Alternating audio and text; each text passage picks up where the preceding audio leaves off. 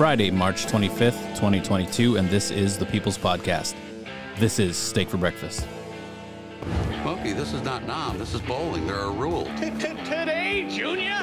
America! Steak. For breakfast! So stand by.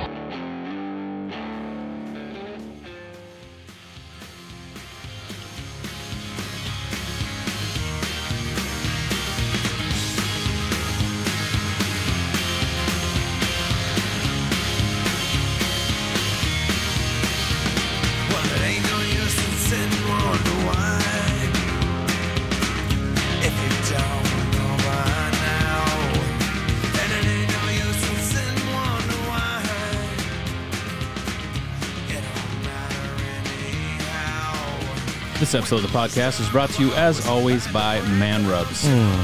Rubs, barbecue tools, blow torches, t shirts, coffee cups, and all around barbecue related gear for you to make barbecue great again. Find them at manrubs.com and on Instagram, manrubs. Use the code STEAK15 for 15% off. Also brought to you by Stay Ready Gear. They're at stayreadygear.com and on Instagram, Stay Ready Gear USA. Holsters, custom kydex, mag carriers, tourniquet carriers, on and off duty gear, hot melted plastic made just for you. Use the code STEAK for 5% off. Don't get ready. Stay ready. Imagine that. Big sales at My Pillow. Mike Lindell, the humblest of pillow farmers, continues to work hard. Right now, he's at the last day of a three-day sale. Towel sets, my towels, usually $109.99, all the way down to $39.99. Big, big savings when you enter promo code STEAK at checkout. Hit them up on the website, mypillow.com forward slash steak, or talk to a qualified pillow representative at 1 800 658 8045.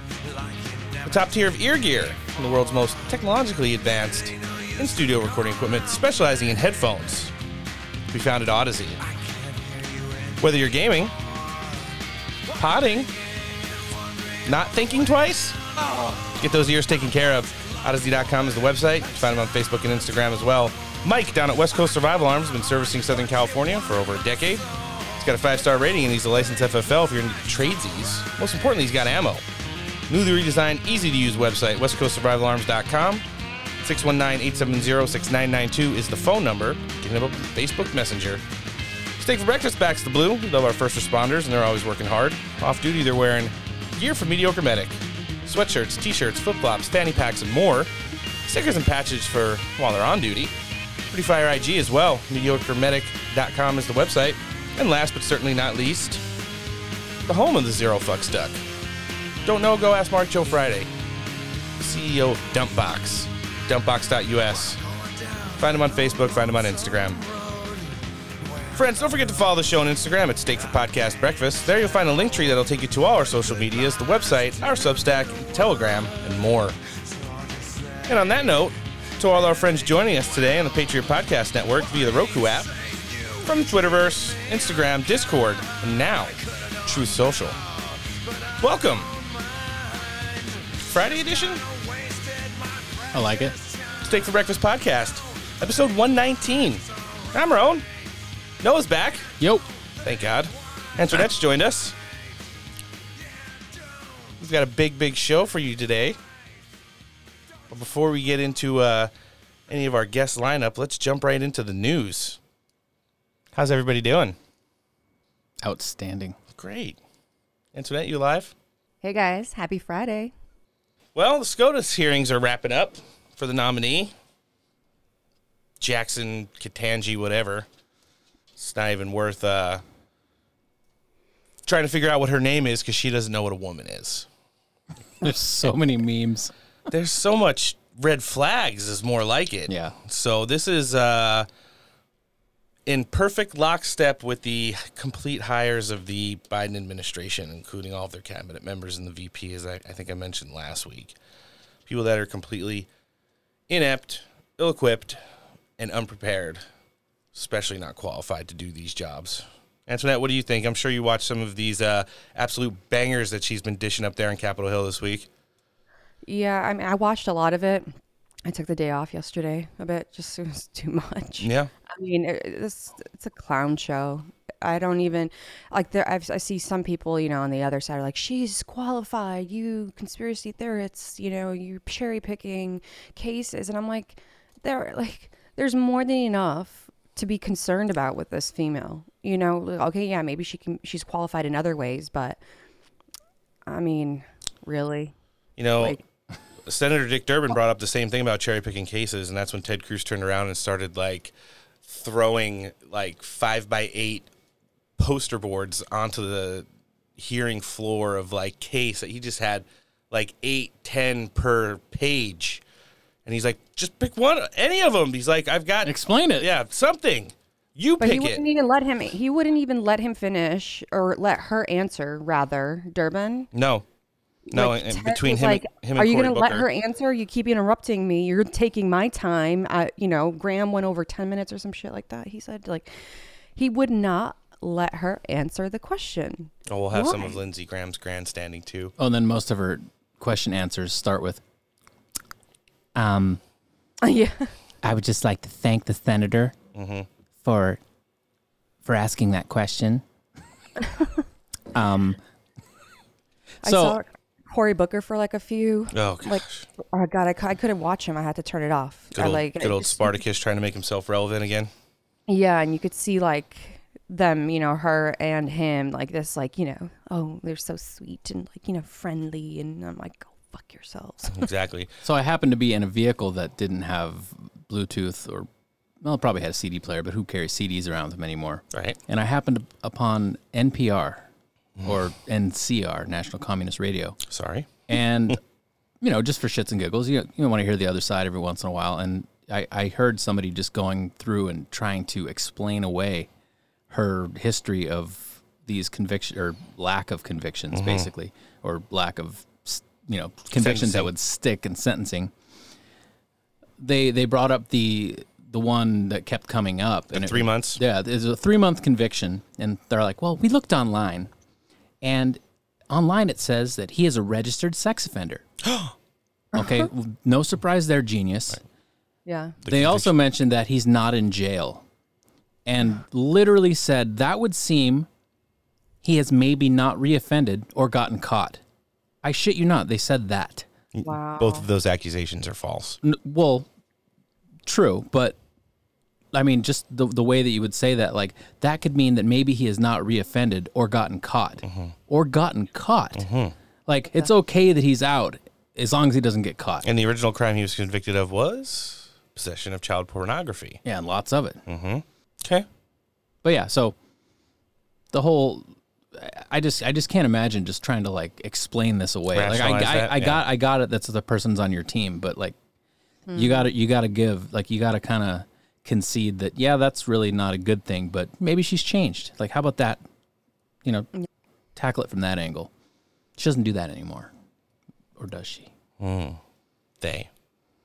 I also thought the whole 15 minute timer thing was, uh, you heard her explanation on that. That was twenty minutes. well, whatever, but it was, but it was like the, with the creation of the internet and the opportunity to have more and be able to look at more. Oh, I thought you were talking about the question No, time not frame. This was the uh, amount of time that people watch porn.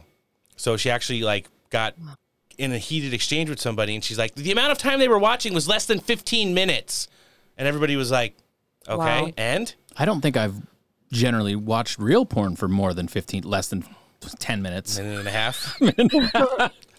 exactly. No, but uh, it's just so ridiculous. Oh, and then like the well, because of the age of the internet, now yes, people used to get one picture via the snail mail, and or she didn't say snail mail, but that's what I call it. Mm-hmm. And now they can get with the click of a button fifteen thousand. I'm like, all right, well, yes. One, one is enough. One fucking picture is enough. Well, no, Like, but like you're really trying to explain away that it's okay that they have fifteen thousand. Like that, one at that's all. not okay. no, no. it's not okay at all in any capacity. it's just I a- don't even know why it's an argument. It's disgusting. It's People on just a prime sides- example of how ridiculous it is. And our side does it too for certain things. Sure. Where the person on your team can do no wrong. Right. I, I know it's ridiculous. Like. I, I could like. I, I'll call it like I see it on both sides. Yeah. You know, obviously. Unfortunately, when it's people like on our team, though, they they don't run into justice departments like the current one. Yeah. Right. Well, and it's like we always say that. And, you know, it's like us, we've brought up negative things that people on our team have done and we've addressed it. But it's just like you, you have to just kind of look at it. Like you have to step back and look at it from a rational perspective. Like these people are irrational psychopaths. Mm-hmm. Oh yeah, hundred percent. I mean, we've saw it. They're And they're, we're- they're literally we're trying to, more and more. huh? It's being proven more and more, and show it's like it, it's insane. Yeah. Like just when you think it can't get any worse or more clown world, Oh, it's worse. Way Yeah. worse. It just keeps leveling up, and you're like, holy shit, these people have been in charge in our government for how long? Wow. Yeah. well, Tucky gave some commentary on it. Let's hear him weigh in on it. See if he did a better job than us. If this country's core institutions have not been degraded or diminished enough with pregnant flight suits and FBI that behaves like Nancy Pelosi's Praetorian Guard, as if that weren't bad enough, Joe Biden announced in January his plan to choose the next Supreme Court justice on the basis of appearance. The Supreme Court. You never thought that would happen. Missed the sociology department, maybe. Your company, perhaps. But the Supreme Court really matters. What does appearance have to do with ability or fealty to the Constitution? Joe Biden never explained. He did indicate, to be fair, that he would prefer a lawyer for the job, maybe even a clever one. But mostly he said he wanted a black woman, genetics being the single most important factor in what we used to call judicial temperament. How does that work exactly? How do genes determine your ability as a Supreme Court justice or a surgeon or an airline pilot or anything else? Stonewashed? We would love to hear Joe Biden explain that, but he didn't.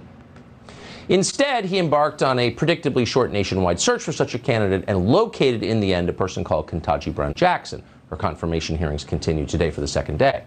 Not surprisingly, given how she got this job, most of the talk in Washington was not about what she's done, how she thinks, what she's like as a person, but instead about how she looks. It's not shallow or anything. Here's the shallowest of all, Senator Cory Booker of New Jersey. I could not stop being just joyous that you were sitting in my office, and I couldn't stop bringing up to you the historical nature of this. Forgive me, I grew up in a small black church where I was taught uh, to make a joyous noise unto the Lord. And this is not a normal day for America. We have never had this moment before. I grew up in a small black church. No, you didn't. Good, he got it. Another lecture about the black Yep, no, you experience from a blue eyed Yale graduate who, in fact, grew up in an all white town, the son of IBM executives. Is there anyone on this planet phonier than Cory Booker? He really said that? To her credit, Yes. Ketanji Brown Jackson doesn't seem quite so fraudulent. That would be impossible. But she does, and this is the key, share a resume that is strikingly similar to Cory Booker's. Daughter of academics, Mm-hmm. graduate of Harvard College and Harvard Law School, Hmm. on the board of the single wokest day school in Washington, D.C., et cetera, et cetera. You know exactly how that story turns out. Perfect. Because in the end, when they tell you you're getting a black nominee, they're not talking about the son of a maid and a farm worker from Pinpoint, Georgia. In fact, we already have a Supreme Court justice like that. His name is Clarence Thomas. He's a great man, even if no one in Washington will acknowledge that. No, what they mean when they tell you you're getting a black Supreme Court justice is that you're getting yet another Democratic Party robot with the same rigid and totally predictable views as your average professional class white liberal, but who happens to be tanner than Joe Biden. So identical, identical to everyone else in power, just a different shade. And the shade, to be fair, does make all the difference. That's the whole point of the exercise. Because of the way that she looks, Brown Jackson, who again is just a garden variety white liberal in what she believes, but because of the way she looks, this nominee will get nowhere near the vetting of a typical Supreme Court justice. And that, whatever your politics are, is a shame. Right, good save by Tucky. He went off the teleprompter for a second, then had to kind of walk that one back a little bit. Probably don't want to call a fairly black lady. She is a uh, she's she's dark. I think maybe he just placed his breath in an odd location that Oh, he time. did. He pulled an Nancy. so, and, and before we get into the audio from the hearings, because I did pull some of the bangers, uh, Clarence Thomas was released from the hospital today. Oh, is he all right? Yeah, and, and since he didn't die from whatever he had, they've already created. Are they saying it wasn't COVID? No, Because he didn't die? But they're saying his wife was begging him to side with Donald Trump in an attempt to overthrow the government on January sixth. Wait, what? Yeah, Yes, Clarence Thomas's wife. Oh, because she thought he was going to pass on and she could. No, she was begging Clarence Thomas to side with Donald Trump and and kind of like insurrect the Sur- Supreme Court. I am SCOTUS now. This is the story that came out. So now all of the MSNBC, CNN, instead of talking about Ukraine and all the other dumpster fire, Joe Biden gaffs all over NATO when he's over there in Poland and Brussels. Now it's if Clarence Thomas's wife doesn't testify before the January 6th committee, all of liberty and justice is broken for all of time. You think the Supreme Court is your friend? I was born in the Supreme Court. I was like watching it this morning, and I heard it the first time, and it just like went in one ear and out the other. and because I was, I think I was watching MSNBC just to like see if there was any bullshit, like if they were hyping this girl up or anything. And then it was like every single 15 minutes, you know, they're talking about the news. They show some file footage of, of Russia and Ukraine fighting, Joe Biden walking down a hallway, not answering any questions in Poland. And then the next thing they do is, and, and this just breaking today, Supreme Court Justice's wife tried to assist in the insurrection on January 6th, film at 11. And I'm just oh, like, Man, these people, like, where do they get this shit? They're like clearly grasping for anything. At This yes, point. yes. It's so funny. Yeah, it was pretty. It was pretty. It's just, it's past pathetic. Yeah, it it really is. Well, let's get to the takes. First one I got is uh, it's about defining a certain word. I don't know if you've either one of you have heard it. Antoinette, you might be a little bit more of an expert than Noah and myself. How dare I? Woman. What's that? Well, I'm not a biologist. I'm a podcast host. Judge Ketanji Brown Jackson is going to try and uh, frame it for us right now. Let's hear her uh, hot take on this new word. You provide a definition for the word woman.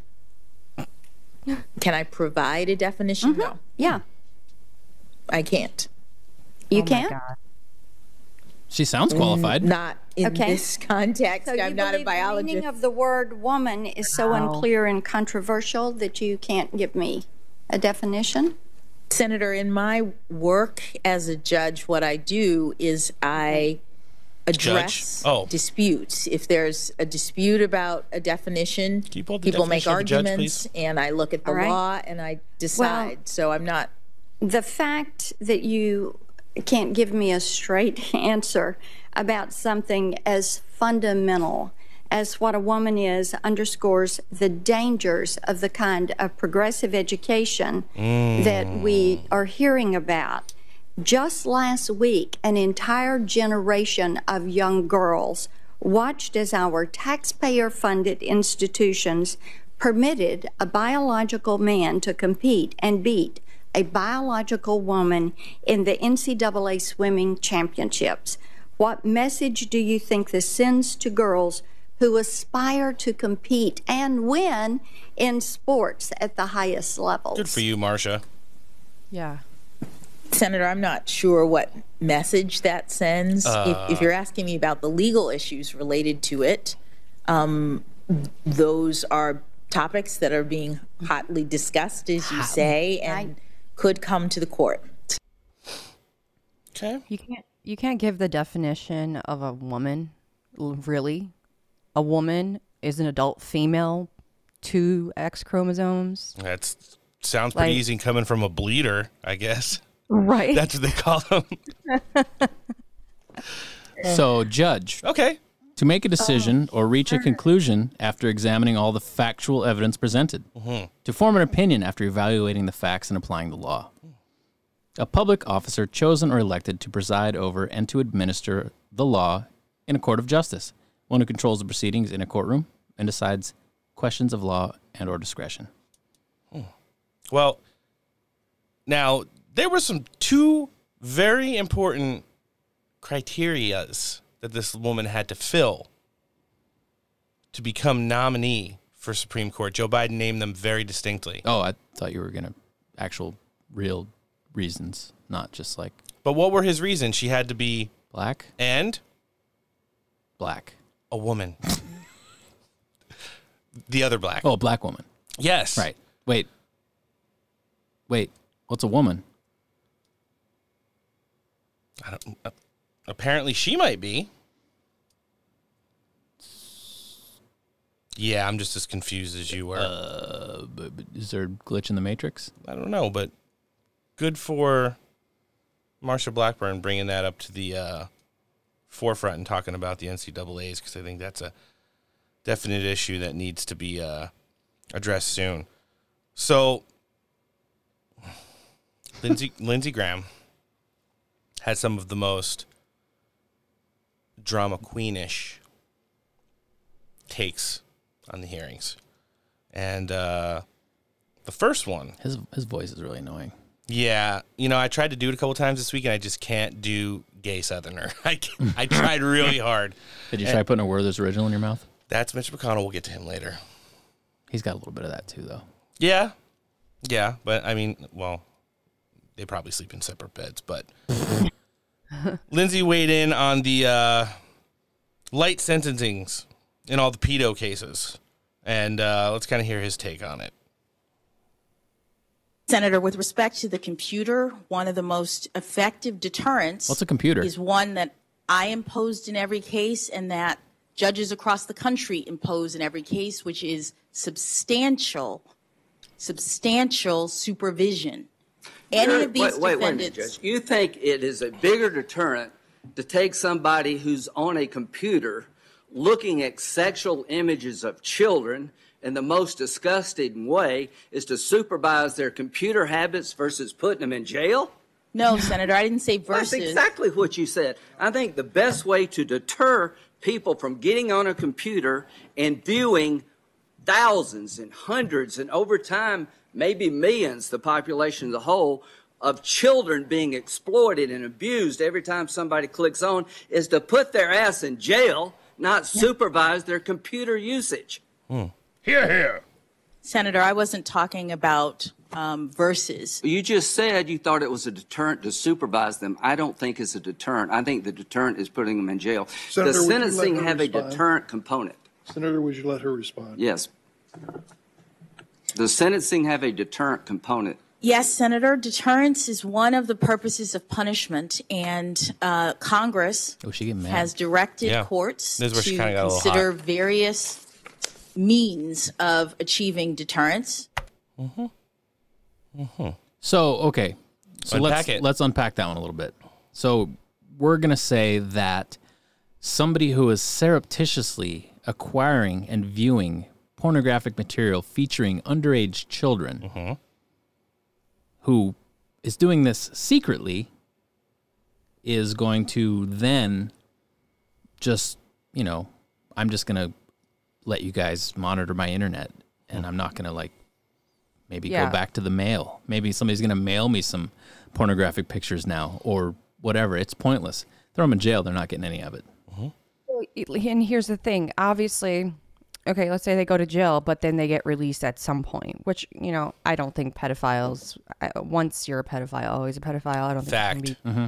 you can you cannot be reformed if if you are having sex with underage children and viewing that material.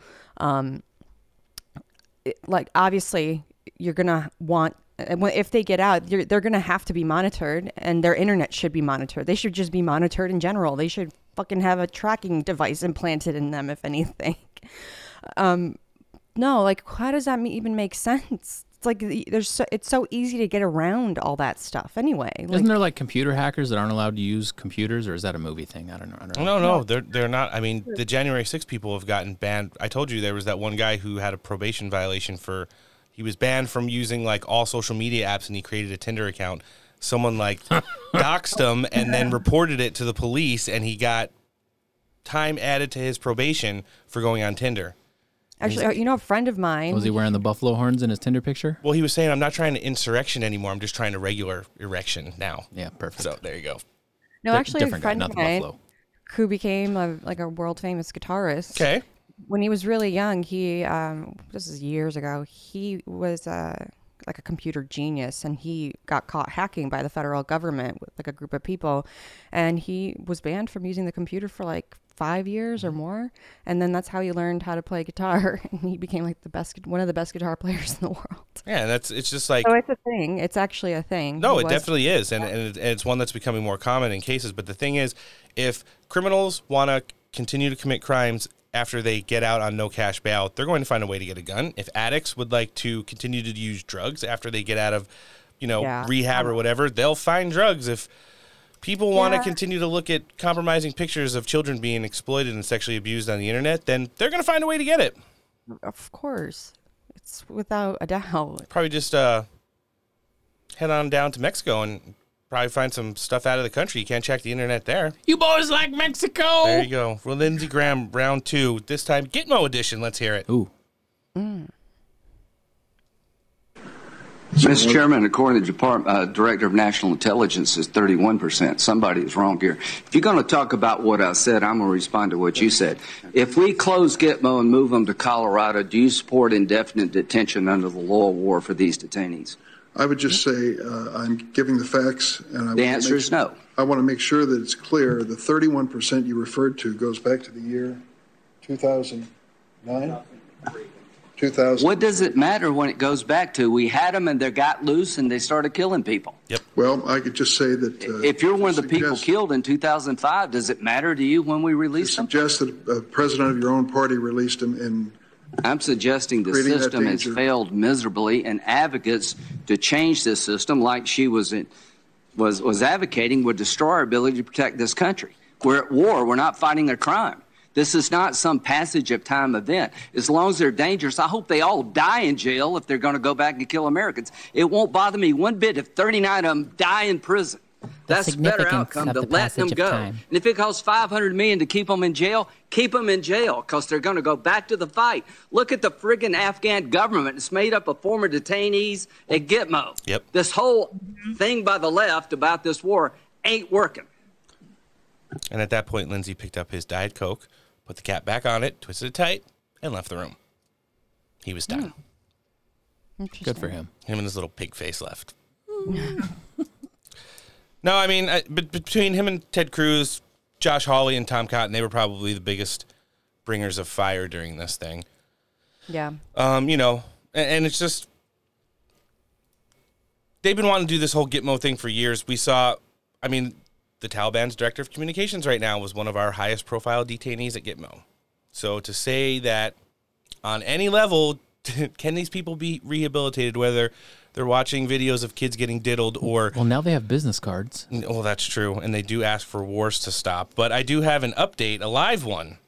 Hmm. Uh, just saw tweeted now. So the pedophile sentenced to three months by Ketanji Brown Jackson continued to seek out sexually arousing images of teen boys and has reoffended five times. Oh, What? so you're saying the NPR people looked on the internet, but they only looked at like the fact check website where everything's fine? Right, because pedophiles don't reoffend when they get let out early. Yeah. Way earlier than the proposed. I mean, it was three months from 72. Yeah. That was the.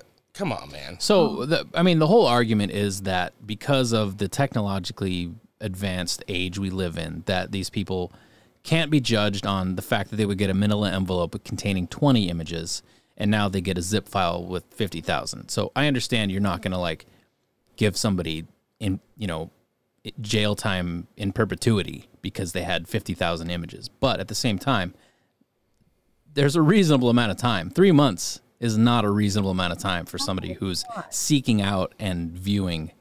He reoffended five times. Five times. I mean, everybody Like, can go on a diet and not eat bread for a couple months, and then you just go back to crushing bread after a few months. You know what I'm saying? More than before, like ever before. Well, Oh my word. there's I no know. way to wrap our brains around it. It just doesn't make sense to people that could logically think. You would think that someone that is nominated for SCOTUS would be able to think outside the realms of like a normal person like myself with a relatively high IQ, but probably not as high as Joe Biden says hers is. Or Hunter Biden. Smartest man he ever met. Rick Scott weighed in on uh, Pedogate version 2. Let's hear Mm. him uh, talk about it. I had the opportunity to appoint 407 people as judges. My standard was really pretty simple. I didn't talk about the issues. I talked to them that whether they understood that they are the judiciary, not the legislative branch of government. If they couldn't convince me that they thought they were only the judiciary, I wouldn't appoint them. Judiciary. Now, I had a nice meeting with Judge Jackson. Uh, she seems like a very nice person, but we have a right to understand her background. She's only had two appellate decisions. When she was a district court judge, she was overturned based on not applying the right legal standard, uh, exceeding her judicial authority. She seems to be very soft on um, sexual predators, people that have, you know, harmed our children. We have a right to know the answer to these things so the American public knows that justices of, this, of the highest court in this land are not going to be activist judges. They're not going to be doing what the legislature does. They're simply going to interpret the law. Rick Scott needs to get his shit together because, like three weeks ago, loved him. Eleven point plan to save America. A lot of Donald Trump's original campaign 2016 stuff in there. Awesome. Two weeks ago, he was super no fly zone. pro no fly zone, bad. Mhm. And now he comes back with, you know, sticking up for the kids. Mm. So it's just like, All over the place. yeah, they all are right now. They don't know what to do. Right. Well, they're talking about her decisions that have been struck down or upheld or what have you. And I think they referenced the fact that some of her things had been struck down, her decisions had been overturned, I guess is what I'm looking for. But later on, they were actually upheld or changed or honored. I was like, okay, well, you know, guess who was impeached and later that was overturned. Yeah. I mean, you, you can't have the logic go both ways, can you? I know Right. one person who wishes it wasn't overturned. He's very turtly. Oh. He weighed in. Worst turtle ever. Well, he he was like a medium turtle in this one. Let's hear him uh, give his take. Turtle power. The oh. Judiciary Committee Oh. has completed its Yeah, hearing Judiciary Committee. for Judge Ketanji Brown Jackson. I enjoyed meeting the nominee. I went into the Senate's process with an open mind. Oh. But after studying the nominee's record and watching her performance this week, I cannot and will not support Judge Jackson for a lifetime appointment to the Supreme Court. Hmm. First, Judge Jackson refuses to reject the fringe position that Democrats should try to pack the Supreme Court. Justice Ginsburg and Justice Breyer had no problem denouncing this unpopular view and defending their institution. I assumed this would be an easy softball for Judge Jackson, but it wasn't. It's a good point. He's not finished. The nominees suggested there are two legitimate sides. He turns to the pages issue. just as slow as he talks. He was unwrapping a candy. Testified she has a view on the matter, but would not share it. She inaccurately compared her non answer to a different, narrower question that a prior nominee was asked. But Judge Jackson seem- seemingly actually tipped her hand.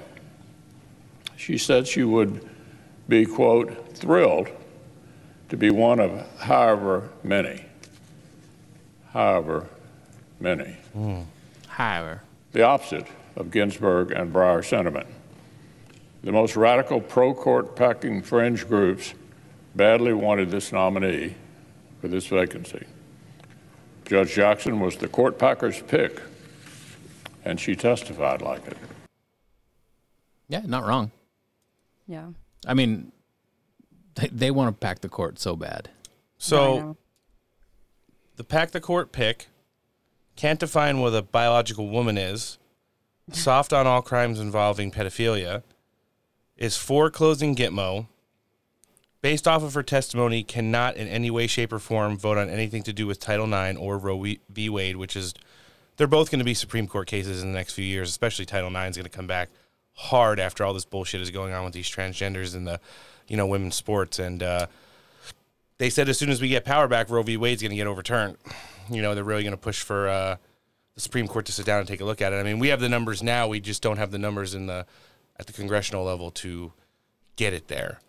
Gosh, I hope they overturn it. Me too. And and and, and we have to remember, her vote literally means nothing because of the numerical demographic of the Supreme Court right now. Unless, Mhm. I mean, we're we're what eight months out of the midterms. If Joe Biden can figure out a way to get the Supreme Court packing passed, Right. what is that? Is that is that a sixty vote thing? I mean, I don't even know if it's been actually proposed, if not just debated. Um, but it's one of those things. I don't think you can write an executive order for it. You shouldn't be able to change the highest court in the land from the Yeah, I don't. Yeah, I don't. the resolute desk. But um, you know, it's one of those things.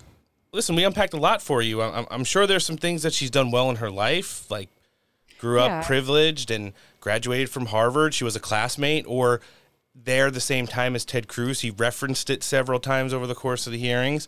She doesn't seem like she's an evil person. It just seems like she's mentally warped, like Well, as she's got an agenda. yeah, radical, progressive, lefty. I think she's compromised. You know. Well, yeah.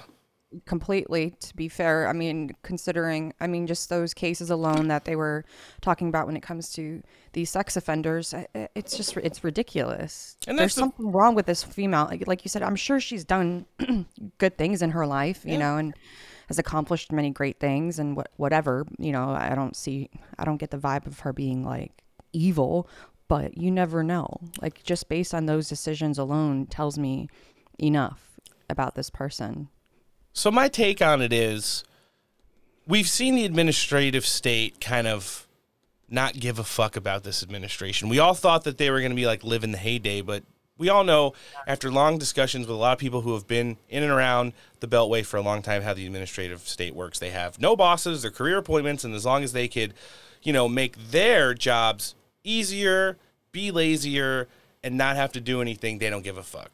yeah So when this administration went out and made the wrong decision in every single thing, foreign and domestic, the border, kids in schools, weaponizing the DOJ, you name it, they've done it.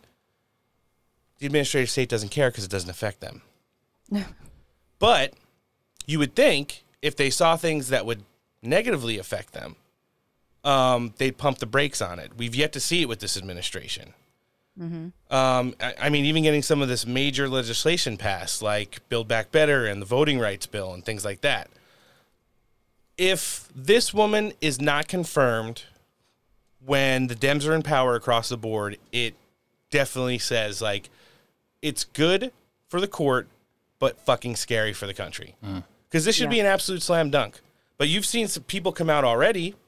I mean, I listen, Mitch McConnell. I thought he was going to be the last person to weigh in on his. Like, I could have seen him giving a like like right. a dissent on it, but to make a decision like that on the Senate floor, uh, it's kind of out of character for him. Yeah, it was wild coming from him. So you know, like Senator uh, Rick Scott, I completely like Ted Cruz did the news circuit and talked shit about this lady. Completely did, you know, thought that was coming. Tom Cotton, Josh Hawley, they all went out and did it. Even Marsha Blackburn did a couple shows and was very displeased with her stuff, and she kept hitting on those points for women's sports, Title IX, and uh, Roe v. Wade. But if the administrative state lets this lady not get confirmed, it's a scary time for our country right now because then it's just like all the people who are running the country have no fucking idea what they're doing. And the glue that usually holds the country together also doesn't give a fuck at the same time. Mm-hmm. And, uh, you know, it's just kind of the way you have to look at it right now. So I'm hopeful. Unfortunately, this morning I saw a press release. Even though he's going to do a little bit more research and, can, you know, sit down and talk with a couple of his colleagues up on Capitol Hill, Joe Manchin looks like he's a yes. I thought he was going to be a no. I really don't think those non protections for women is something that resonates in his state. And uh, it looks like he's going to be a yes on the vote. So we're going to have to see if they have the numbers. Uh, Kyrsten Sinema, I heard, was still 50 50. And then, you know, some of our usual shitbag colleagues who are just riding out the fumes, which is the rest of their career for the next eight months or so, are going to vote whichever way the money goes. So we'll have to see what happens. But, uh, you know, it's definitely something we want to give you a few, I guess you could say, tastes Mm. of what the hearings were like. And there were several different flavors. They were sour. Very. That's why we had to wash it down last clip with the Werther's original, the butterscotch. Right. There you go. you know who isn't butterscotch or vanilla in his senatorial campaign is going to be our first guest today. We're going to get an on the campaign trail update from the former governor of Missouri, current senatorial candidate, and what we'd like to call a little bit of a state exclusive. And now, a state exclusive.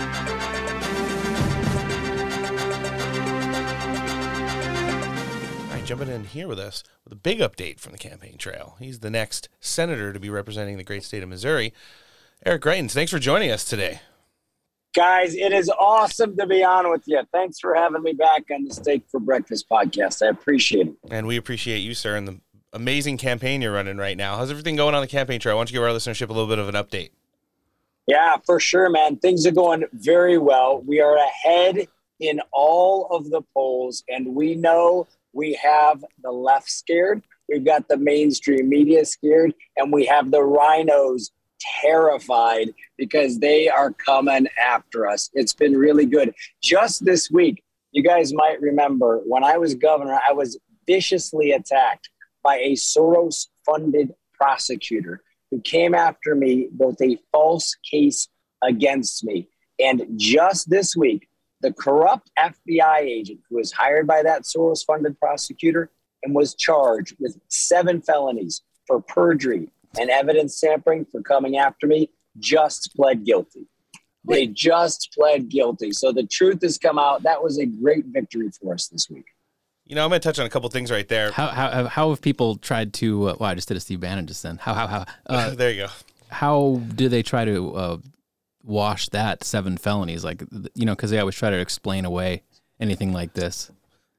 You know what they did, man? They just ignored it.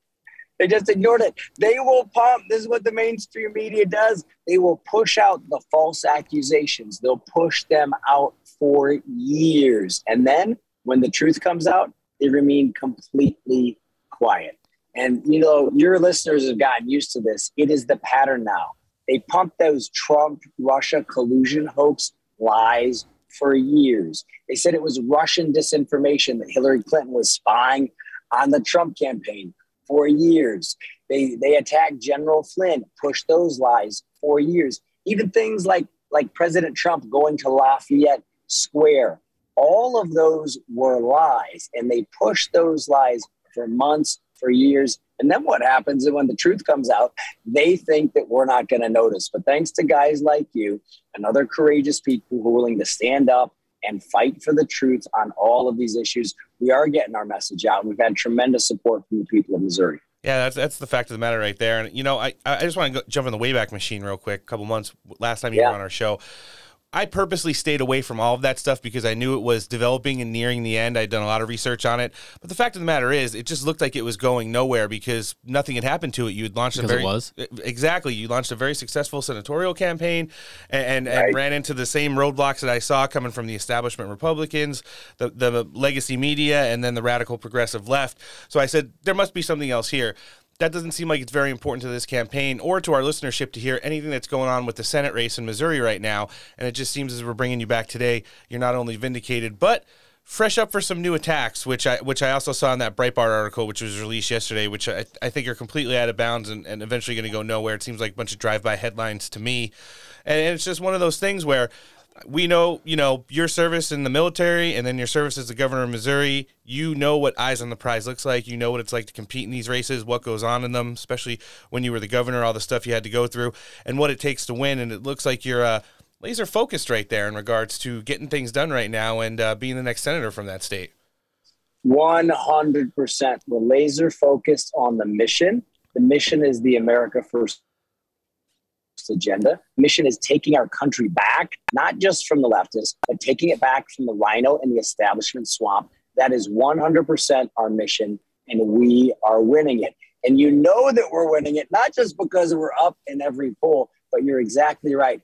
This very same week, this very same week, when the Soros funded corrupt FBI agent pleads guilty, and it's no coincidence that the rhinos launched this wild, vicious, nasty series of accusations from stuff that they claimed happened four years ago, right? And they think that people are stupid. They think that we don't see their game, but we've seen right through it. And I do encourage everybody to go out, read the full article at Breitbart. And what it details is how Karl Rove and Mitch McConnell, while I was on spring break with my boys, I was on spring break with my boys for eight straight days, right? And we're out, we're hiking, we're camping, we're doing, you know, dad stuff where we're swimming, playing, having a good time. And they got together in Washington, D.C. with my ex wife, and we caught them in Washington, D.C. They wrote up a series of nasty accusations. In Washington, D.C., they notarized them. In Washington, D.C., they gave those to a bunch of Mitch McConnell staffers to pump out to the media. And we've blown through all of their lies straight away. Everybody obviously sees that they are false, which they are. But we've also caught the rhinos at their game, which is to make nasty false accusations at the very moment when America First candidates and true patriots are clearly in the lead. Yeah, and it's one of those things they could see the end of the tunnel, and that light keeps getting very, very dim. That right now, when it comes to the leadership that that you know Mitch McConnell's not going to have when all of these America First true Patriots get over the finish line in November and, and are representing their states in the Senate right there. 100%. 100%. And you guys will remember, I was the first candidate in the country to come out and say that when I'm in the United States Senate, no more Mitch McConnell, no more rhinos. We need new, strong America First leadership. And that's exactly why the rhino swamp came after me. Yeah, we're going to, uh, you know, keep tracking that and the success of your campaign right now. And of course, we're going to ask that at some point in the near future, you're able to come back and uh, join us for another segment and an update. Why don't you let our listenership know where they could follow you if they're not already doing so, sir, your uh, website and social medias? Yeah, you bet, guys. Be honored to have everybody come out and join us. We're at www.ericgreitens.com. It's E R I C G R E I T E N S.com. E E R I C G R E I T E N S.com. Come on out to ericgreitens.com. Sign up, join the army, and follow us on all of the platforms at Eric. And we're gonna we're gonna do it together, guys. We're gonna revive this country and take it back from the rhinos and the left. You're leading from the front, sir, as was the case when you, you know, were in office last time. This is the former governor of Missouri and soon to be the next senator representing the same state, Mr. Eric Greitens. Thanks for joining us today on Steak for Breakfast. Booyah, gentlemen. Thank you guys. Talk to you soon. Take care. Well, it's good to get an update from the governor. Seems like he's doing uh, fairly well with the recent developments. st- Yeah. Stemming from that Breitbart article yesterday and all of the uh, Russian disinformation that came out during his last time in office. Well, the issue is that once that information's out there, whether it's true or not, people just keep. I mean, we've seen it with a thousand different things. People just keep running with it. So it's it's damage control to a certain extent, but it's damage is done. Right? How But many? I think he's going to bounce back. How many times have those uh, lawyers up in New York said that Donald Trump's definitely going to jail for multiple felonies? Right. It's been going on for the last almost six years now. But Hunter Biden's a stand-up character. Smartest man didn't- Joe Biden didn't- ever met. Didn't a bunch of them uh, leave the case? Yes. In SDNY, I believe. Yes. You probably don't want that on your record as No. a fail. I think they saw what happened with Stormy Daniels combined with the fact that I forgot about that. Donald Trump's now What's suing? Hillary Clinton. You see the meme with Trump doing the like poking his hand with the give me the money. Yep. so good. Yeah, Love it's more wins for the big guy, the real big guy. You know who's not the real big guy? Who? Zelensky. He's like God. the, the medium guy. I guess. Russia and Ukraine, their conflict entered month two yesterday with uh, still very little warlike footage. It, it was pretty funny. I saw some of the legacy media news shows yesterday. I believe both Newsmax and Fox News ran with stories that showed the invasion of Iraq and what Baghdad looked like on night one of the war there, and how everything in the capital city of Baghdad was fucking Decimated. Yes, bigly. And uh, supposedly Russia has comparable weapons to what we used back then, if not some better now. And uh, we've yet to see any. We see, We're gonna have to do a lot of stucco repair. yeah, that's all we see. Is is I mean, these are more classical buildings, with con- Right. concrete stonework and stuff. And there have been some historical buildings that have been damaged. That is, is a real bummer. His, you know, yeah. Well, we saw the biblically historical places in Iraq get absolutely destroyed, if not by us. Uh, the Taliban, or I'm sorry, ISIS did a great job of it in thereafter. But uh, performing in front of a green screen, which became the backdrop for a lot of memes, uh, Zelensky supposedly went out into the middle of the square in the capital to do a like hype video and rah rah. but it was a green screen. It was a It green was screen. Green screen.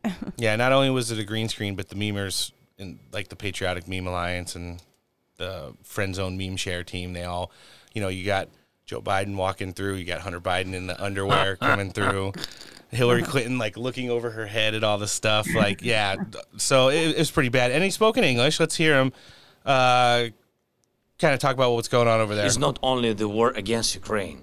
Its meaning is much wider. Russia started the war against freedom as it is. This is only the beginning for Russia on the Ukrainian land. Russia is trying to defeat the freedom of all people in Europe, of all the people in the world. Liar. It tries to show that only crude and cruel force matters. Crude oil? It tries to show mm-hmm. that people do not matter as well as everything else that make us people. That's the reason we all must stop Russia. The world must stop the war. I thank everyone who acts in support of Ukraine, in support of freedom, but the war continues. The acts of terror against peaceful people go on. One month already. That long.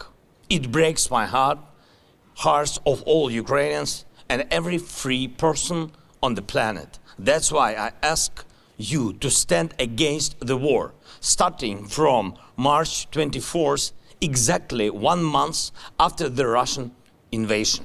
From this day and after then. Show your standing. Come from your offices, your homes, your schools and universities. Come in the name of peace.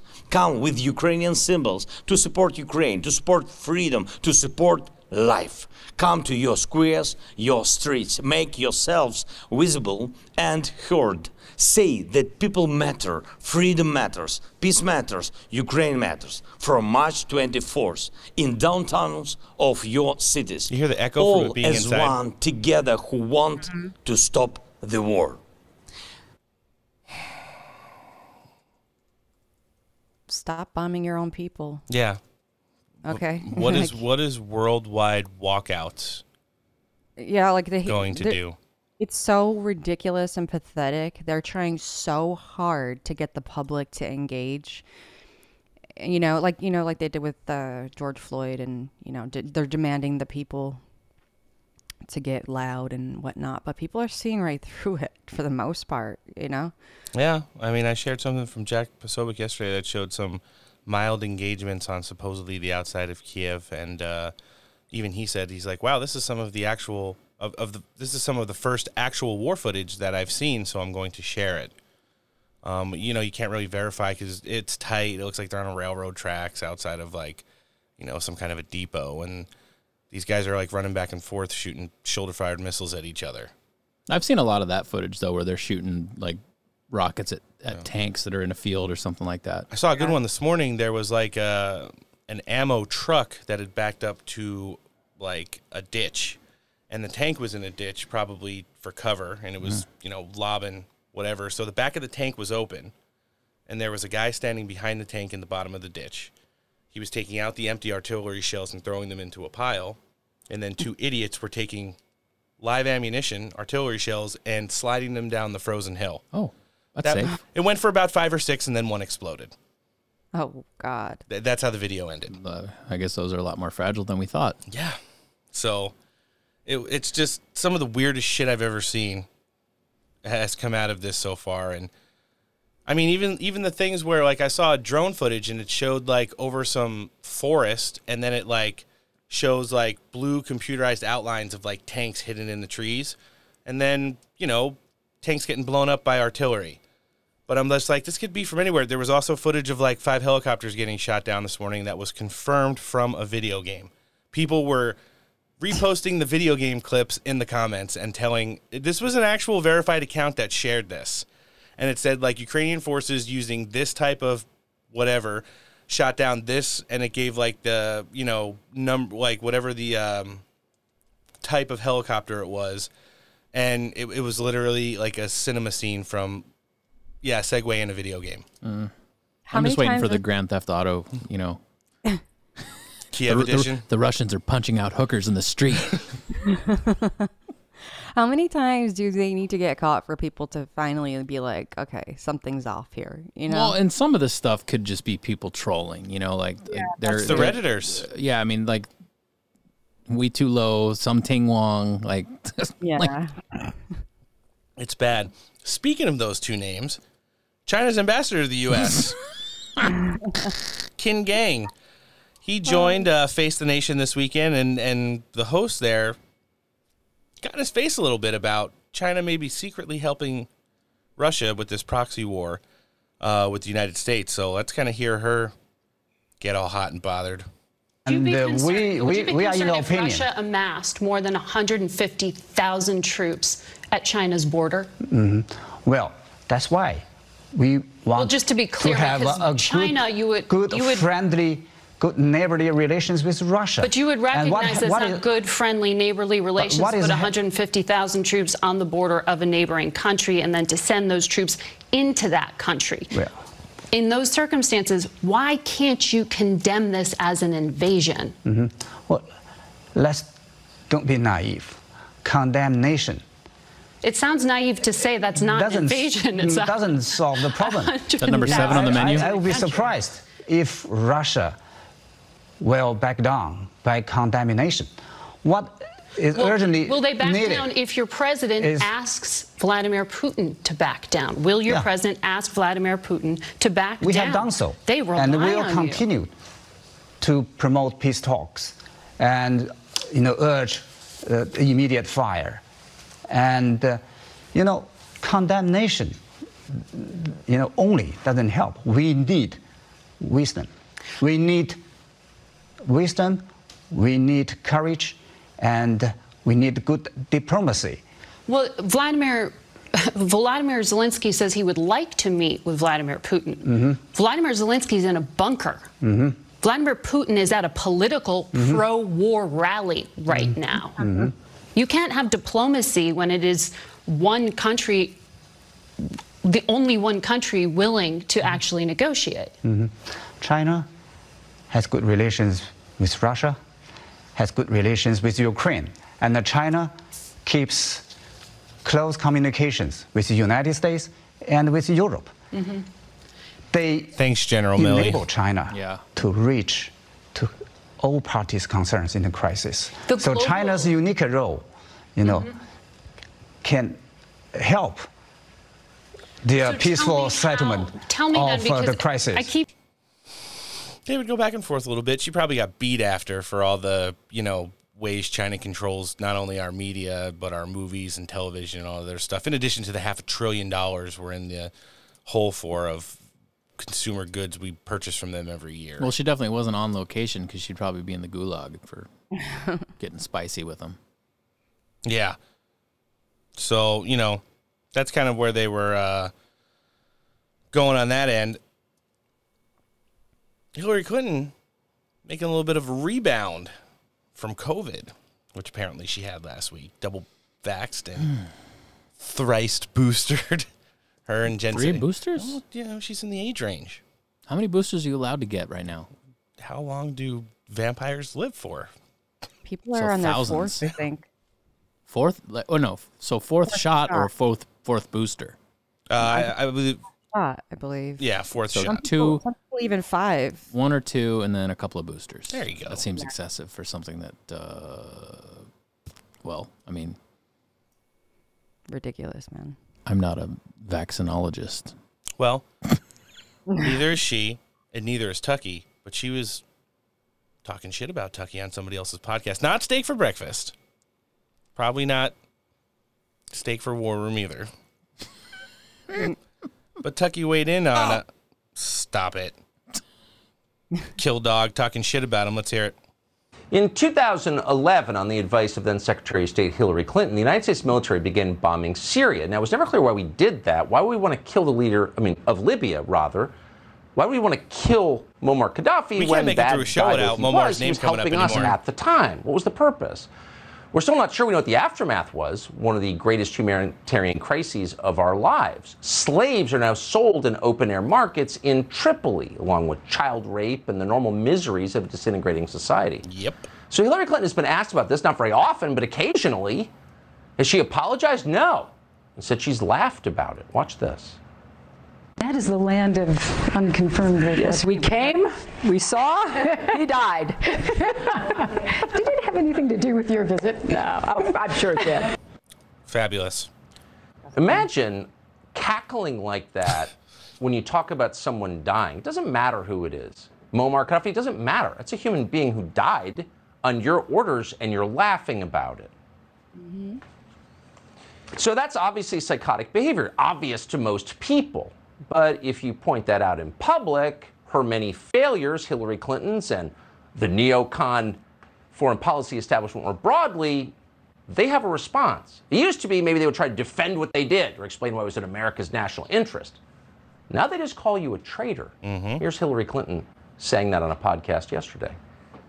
The Russian government even broadcasts uh, Tucker Carlson, who appears on Fox News. I'm pretty sure they because of what he says in support of Putin, or casting doubt on uh, those who are seeing with our own eyes what Putin is doing.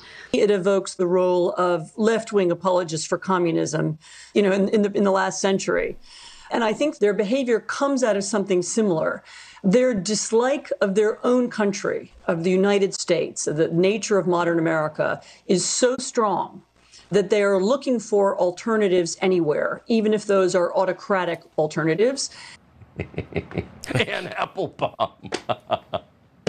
if she's a foreign policy expert, trust us, we're in trouble. But what's so interesting is that the people who legitimately loathe America, who won't stand for the national anthem, who tell you this country was born in sin and iniquity and its core institutions are rotten and you should feel shame for living here.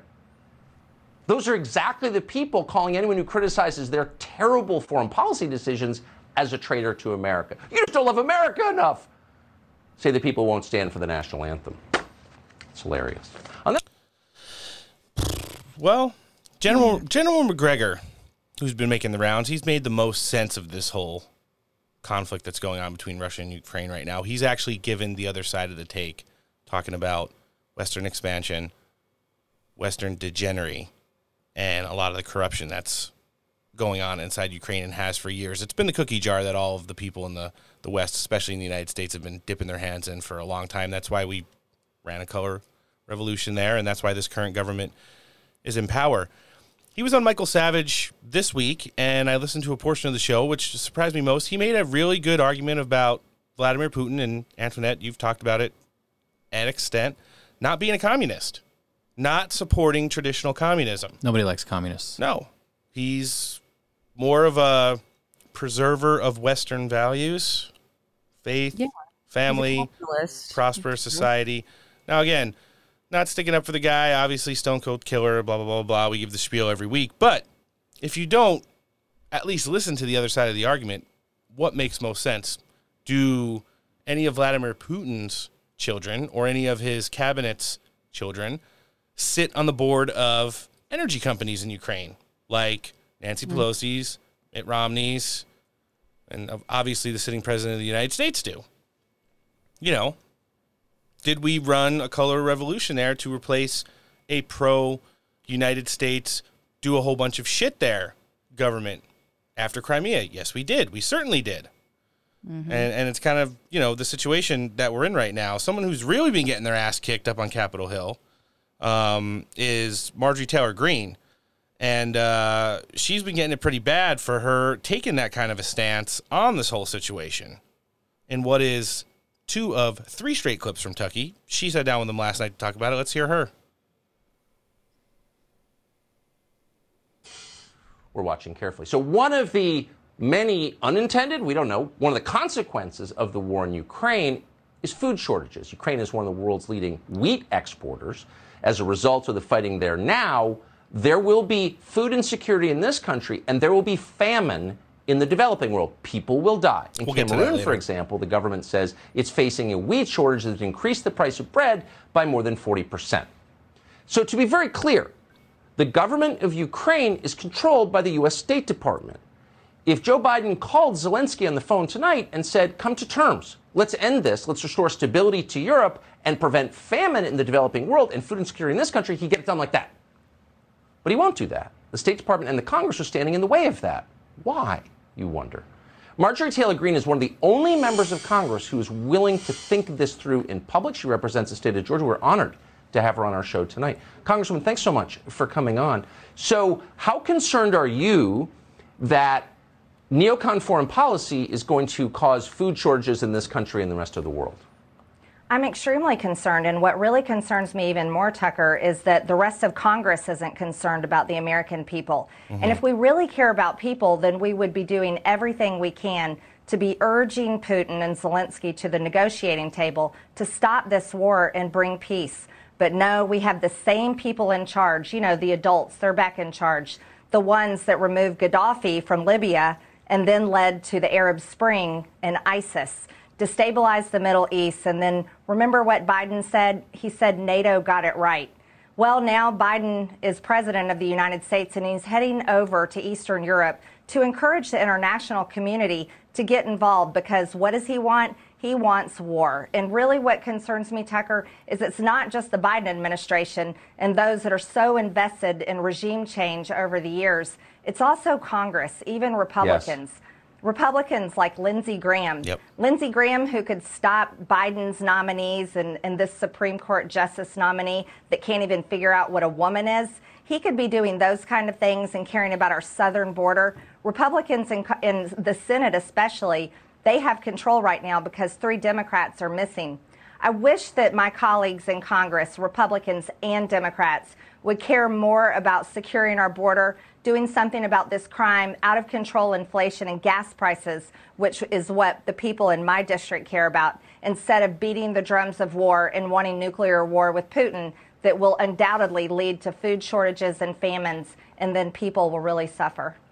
So, just to be, I just want you to know the rules, though, because you care about inflation, gas prices, and food insecurity in the United States. You hate America. Are you Are you ready for that? Sounds about right. Yeah, that's what I heard. I heard that that makes you hate America. No but that's agreeing. the lie, right? They always tell it because they have to blame people like us who are actually speaking out, and then a few people like me that are willing to vote against sanctions because I actually do care about people not starving to death. Well, that's right. Very few, three or four out of the entire Republican conference. It's shameful. Congresswoman Marjorie Taylor Greene of Georgia, thank you for joining us tonight. So I I thought that was a pretty solid and, and well thought out take. Mm-hmm. Um, she's right, 100%. That's a lot of the narrative that we've been talking about, you know, some of the repercussions that are going to happen from that. And her not being able to understand why some of her counterparts, especially in the same party, are acting the same way. And, and it makes for a whole lot of sense. So I just think we have to kind of, you know, see how this continues to develop and uh, kind of pick it up from there. One thing is starting to heat up. Same commentator, different narrative. And with the help of some of our friends over at the National Pulse, namely Mr. Raheem Kassam and Natalie Winters, it looks like uh, the biolabs thing, not only is it real, uh-oh, but it's who's connected to it. Ooh. Did you hear about this, Antoinette? Yep. The smartest man in the world, apparently. Oh, really? Yeah. Fantastic. Looks like Noah's out of the loop. Let's catch him up. I'm so shocked. I mean, I'm not surprised at all. Remember the biolab story? It was a couple of weeks ago. So much has happened. But a couple of weeks ago, Toria Nuland, that's the Undersecretary of State who oversees Ukraine, mentioned in a Senate hearing that there are U.S. funded biolabs in Ukraine. And whatever's in these labs, Newland said to Marco Rubio, is so dangerous. She's worried it'll fall into the wrong hands. People could get hurt. Now, we saw the tape of Nuland saying this and we were really surprised. We'd never heard anything like this before. Biolabs in Ukraine? What? Why? So we brought it up on air and we asked, among other things, why didn't the Biden administration secure what was ever in these labs before the Russians invaded? That seemed like a fair question, maybe an important question. For asking it, we were immediately denounced by so called reporters as disloyal agents of Vladimir Putin. They accused us of repeating discredited Russian disinformation about the existence of bioweapons in Ukraine. And they knew this because Pentagon Flacks had handed them a quote fact sheet told them so. So they read the talking Love those points fact as they always do. In fact, we hadn't even mentioned bioweapons. We just quoted what Toria Nuland told the Senate and asked what it meant. The whole thing was absurd. Mm-hmm. But the experience did get us thinking what is the truth here? Why exactly are we paying for biolabs in Ukraine, of all places? How long has this been going on, and what's the purpose of it? So we started poking around to find out. We did. We just spoke to someone who knows the answer to this question, someone with direct firsthand knowledge of this topic. It turns out that our government has for some time funded biolabs in Ukraine that do, among other things, research on, yes, biological weapons. This is not a conspiracy theory, it's true. So, why is the US government doing this in Ukraine? The answer because no one wants to do bioweapons research in this country. It's too dangerous and it's too unpopular. I've seen For decades, the U.S. government worked on bioweapons at places like Fort Detrick in suburban Maryland, or underground at the Army's Dugway Proving Ground outside Salt Lake City. But after a series of accidents and controversies, the government decided to move bioweapons research offshore. Ukraine, among other countries, was a perfect place to relocate.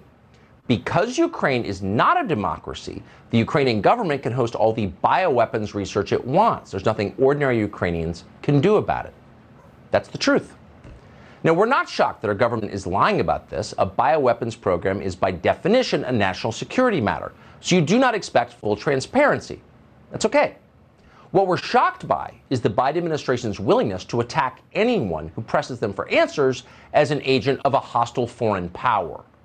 Get out of our way or we'll accuse you of treason. Sounds about right. That's right. over the top. That's their MO. Not just the White House, but the toadies in the press corps who do their bidding. Denouncing American citizens as disloyal for telling the truth. No wonder so many elected Republicans obey them, they're afraid not to. But there's more to the story. How much more, we're not sure. But the National Pulse is reporting tonight that apparently a private equity firm run by Hunter Biden funded some of the research into pathogens in these biolabs. What are the outlines of that story? We're not sure. But we know it's legitimate to ask what it means. Why wouldn't it be? You're not a Russian agent repeating discredited Putin talking points if you ask. You're a good citizen, so we're going to continue to ask. We hope that others will too. Not surprised. Well, kudos to the team though. They did, did a nice job of throwing that together, and Mm-hmm. I thought it was pretty cool that Tucky shot them out. And you got to get Raheem on that show soon. Mhm. Yeah. You know, I remember back in simpler times, there was a man. Wait, what's a man?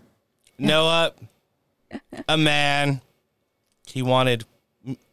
Listen, in today's inflated rates, it's like pennies. Four point five billion dollars to make it ten feet taller. Never happened. But in the course of the last nine, count them nine business days, we have been able to come up with fourteen point five billion dollars for a country that doesn't have a centralized government anymore. They're operating from a basement using a green screen and they're in a conflict, or as they like to call it, a war, an invasion. Where is this money going and how is it getting there and what are they doing with it when they get it? Hopefully, not stuffing suitcases and fucking bailing out of the country like we've seen some of the people who have been in the government there doing in the last couple days. Somebody who Was the who was wife, right? yeah, somebody's wife who was a high-ranking government official in Ukraine walked across the fucking border with like her oh, suitcases full of cash. her matched luggage. Her Royal Highness's matched luggage. Was it Twenty-eight. American dollars? Yes, too? twenty-eight million dollars. Mm-hmm. Well, I mean, it's, it's I mean, awkward. all that printed money. it's you know. awkward to tow a pallet jack behind you. Not widely reported though. Imagine Mm. that. No, weird.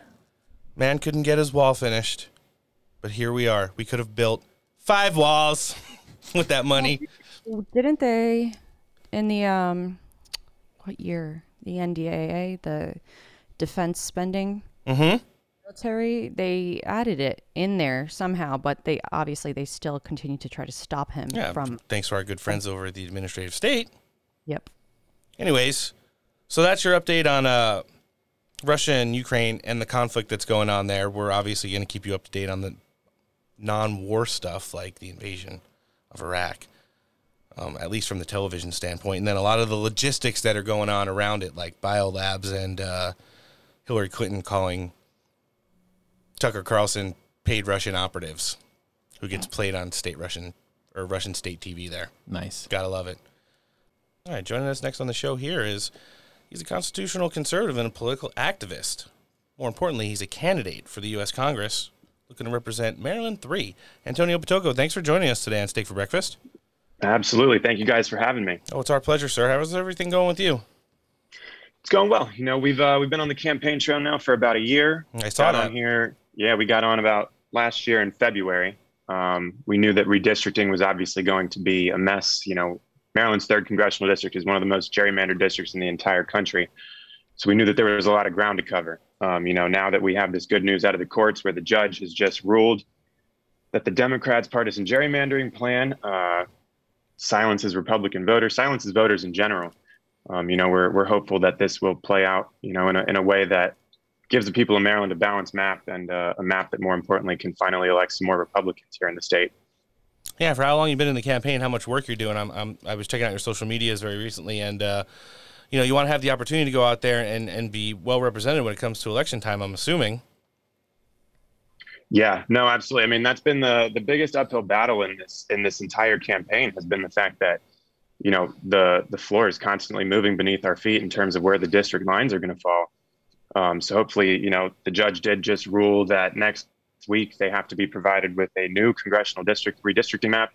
Uh, hopefully, this one gives us a little bit more clarity on where the battlegrounds are going to be, so we can uh, move forward and you know give the people of Maryland what they deserve, which is a voice in Washington that's actually going to listen to them, and not the the corrupt political establishment that we currently have in place.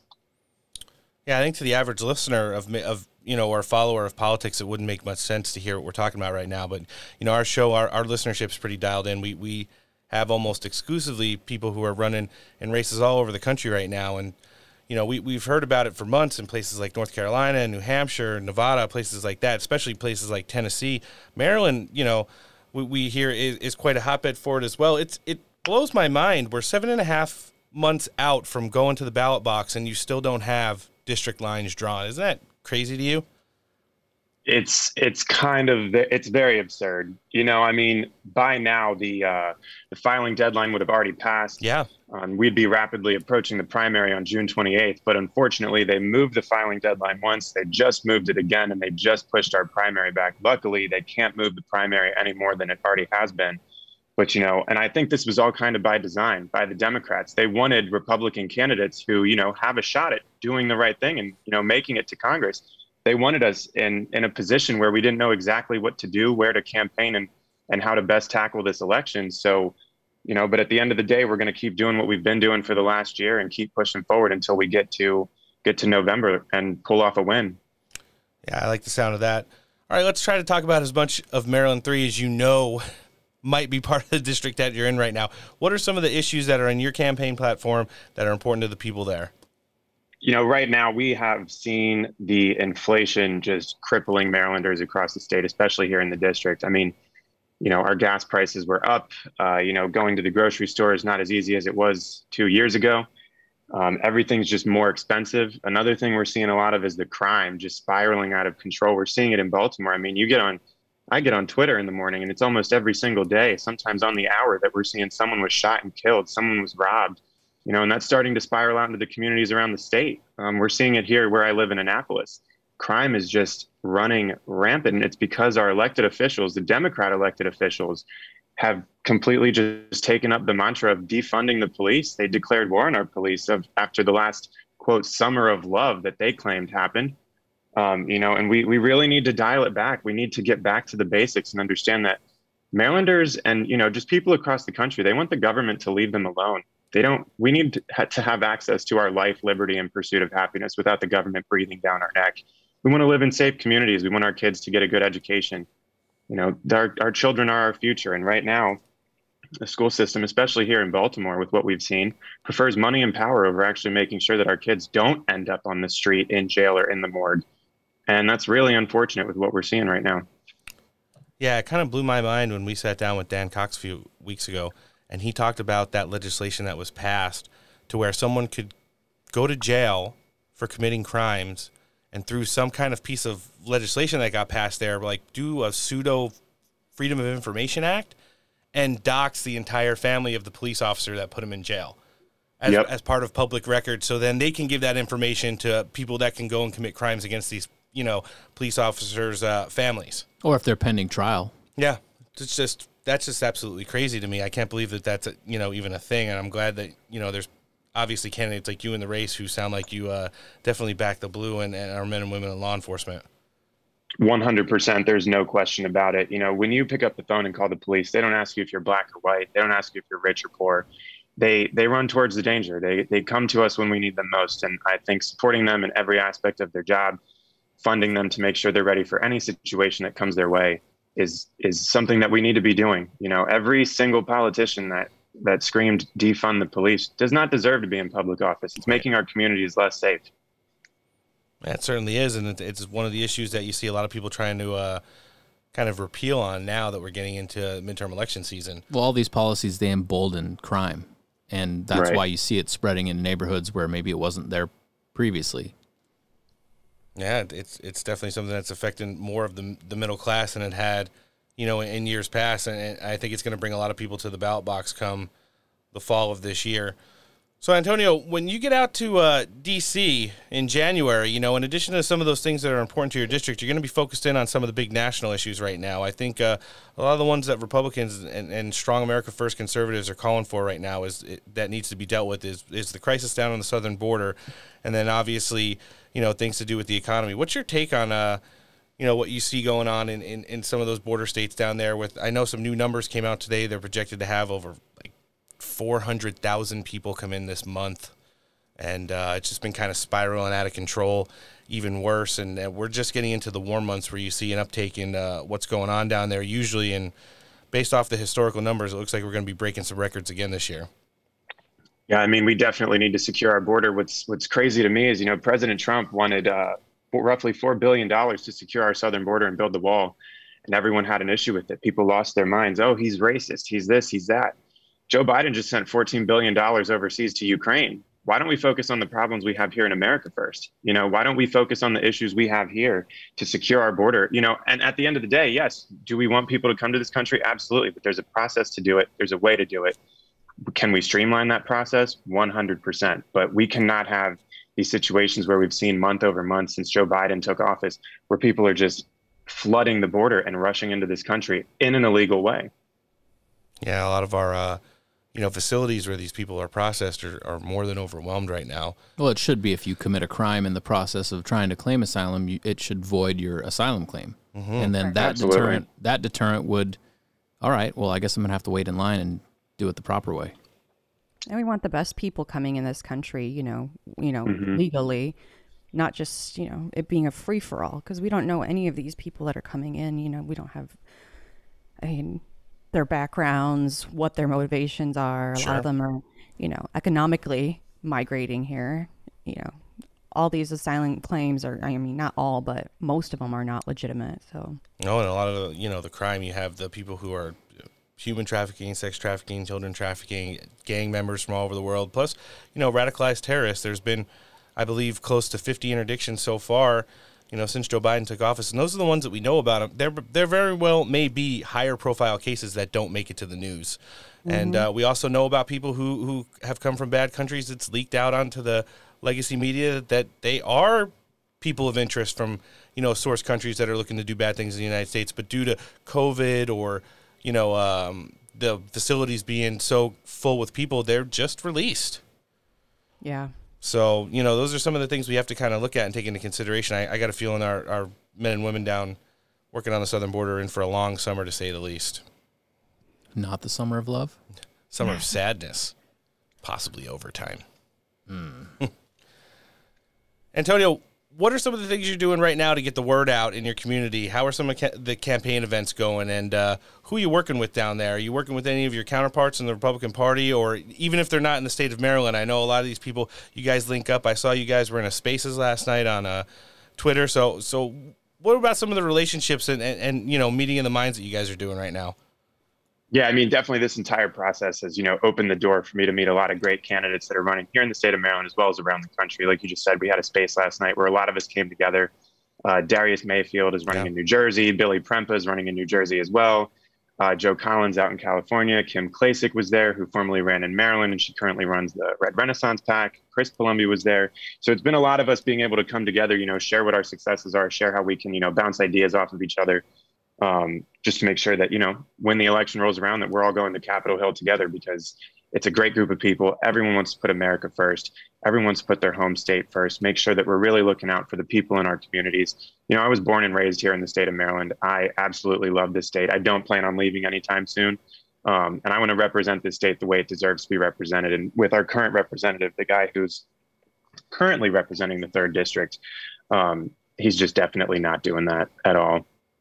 Oh, it sounds like he's just on cruise control and, and lining up with the uh, radical progressive left's agenda, which are some of the things that I'm, I'm pretty certain that the people of Maryland, going dating all the way back to 2017 when they started having some real issues down there with crime and stuff like that, have just absolutely had it with. So the interesting thing about the third congressional district is it's kind of been the pipeline for career politicians here in Maryland. You know, Nancy Pelosi's father formerly represented this district way back in the day. Um, then we had Senator Barbara Mikulski. Uh, now we have Senator Ben Cardin um, who all moved through this House seat. They moved through the process and they've just ended up being lifelong politicians. um, John Sarbanes, who currently represents the seat, he votes with Nancy Pelosi 100% of the time. He votes with AOC 92% of the time. Um, you know, so the only thing that that tells me, that that tells voters, is that he's nothing more than a puppet for Pelosi and a mouthpiece to the most radical members of his party. He's the guy who wrote H.R. 1, yep. the bill that was designed to take over our elections and place it in the hand of the federal government. And I mean, if that doesn't scare Americans that the federal government would be in control of our elections and and all of that, it it, it really should. You know, it's election integrity is a big concern, and it's something that it's not a partisan argument. Election integrity is for everyone. Doesn't matter if you're Republican or Democrat. We just want security in our elections. We want to know that the people getting elected got elected the right way. Yeah. No, it makes a whole lot of sense, and it's pretty funny. You know, there's people in the Beltway who get these numbers that come out in these polls way before we in the public get it, and you, it, it it's just seems pretty funny that in the year that something like HR one is proposed, all of these polls start coming out that blacks and Hispanics and independent voters are just walking away from the Democrat Party based off of you know them being just absolutely too progressive and, and this agenda they they they're not getting what they thought they were getting when they got Joe Biden. They're and definitely getting buyer's remorse at the moment. For sure. If they'll admit it. A lot of them still won't admit it.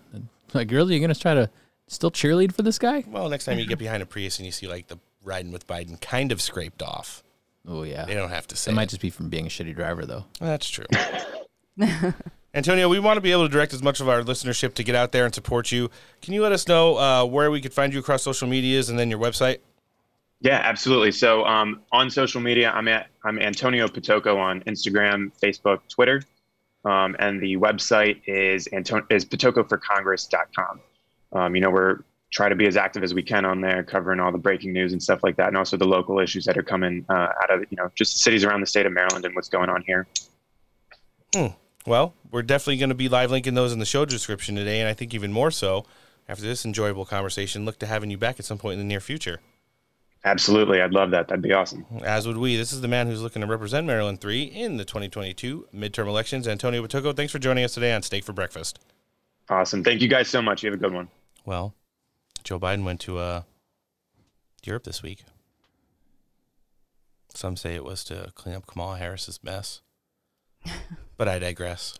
That's like sending a worse janitor to clean up what the first janitor didn't clean up. Right. Yes. I was going to say. I laughed when I saw that headline. I was going to say a nasty word for special. Oh, there you go. Janitor. yeah. Excuse me. So Joe Biden was the only person not to field any questions from the media as he walked through, you know, NATO headquarters in Brussels. Imagine that. He wandered through. Now he was led by a team of handlers and uh, shielded by them, but he did have to give some kind of a statement. Unfortunately, we're going to have to uh, give you guys some of the lowlights. An ABC reporter asked him if he was uh, too quick to rule out direct military intervention into this war. And the answer is Do people not know what that means? Listen, biological and chemical weapons and tactical nukes are things that are being volleyed across the legacy media this week. So that's where we're at. But not biological males. Correct. I wouldn't know what one of those is. Let's hear Joe Biden. Um, sir, you've made it very clear in this conflict that you do not want to see World War III. Mhm. But is it possible that in expressing that so early that you were too quick to rule out direct military intervention in this war? Could Putin have been emboldened knowing that you are not going to get involved directly in this conflict? No and no. Good answer. Wait, but what what the fuck is a newscaster saying? Like, I know. I know you're against World War Three, but do you think it's weird that you said you were against World War Three so early on? Like, isn't it? like, mean- don't you don't want nuclear war? Like, how about now? How about now? No. How about, how about no? How about no and no? oh, He was then uh, brought up the fact that yet another billion dollars has been appropriated for Ukraine, bringing the total over 14 billion last 10 days or less. Like, we can do all that money, but we can't just like make a gas a little cheaper. Mm-hmm. Oh, that's right. They're trying to pour us out of everything. Speaking of the poor, he's talking about the refugees. Let's hear it. And today, I'm announcing the United States is prepared to commit more than $1 billion in humanitarian assistance to help get relief to millions of Ukrainians affected by the war in Ukraine. Many Ukrainian refugees will, uh, will wish to stay in Europe, closer to their homes. But we've also will welcome 100,000 Ukrainians to the United States with a focus on reuniting families. And we will invest $320 million to bolster democratic resilience and defend human rights in Ukraine and neighboring countries. What does that even mean? We're also coordinating with the G7 and the European Union on food security as well as energy security. And I'll have What's, what's you know we, we had none of them last week, so I'm hoping with the uh, don't worry, there's don't rush it, it'll come organically. We we set up an apparatus to That's what she said. yeah to fa- facilitate the Facilitate. scissor me timbers. Stop making jokes. We're serious. We're super serious. Now, I think a lot of the uh, Vladimir Putin inspired nationalist movement in Russia stemmed from when he was kicked out of the G8 after the Crimea incident. I'll be probably some good reasons behind it. Um, but it definitely led to some of these alternative behaviors that Russia's been displaying for the last half decade.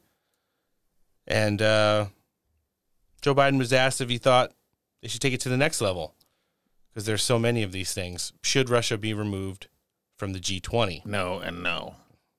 Hmm, maybe not. No and maybe. In your view, does President Zelensky need to cede any Ukrainian territory in order to gain a ceasefire with Russia, or is that completely off the table? And then also, do you think uh, that Russia needs to be removed from the G20? On the latter point, my answer is yes. That depends on the G20.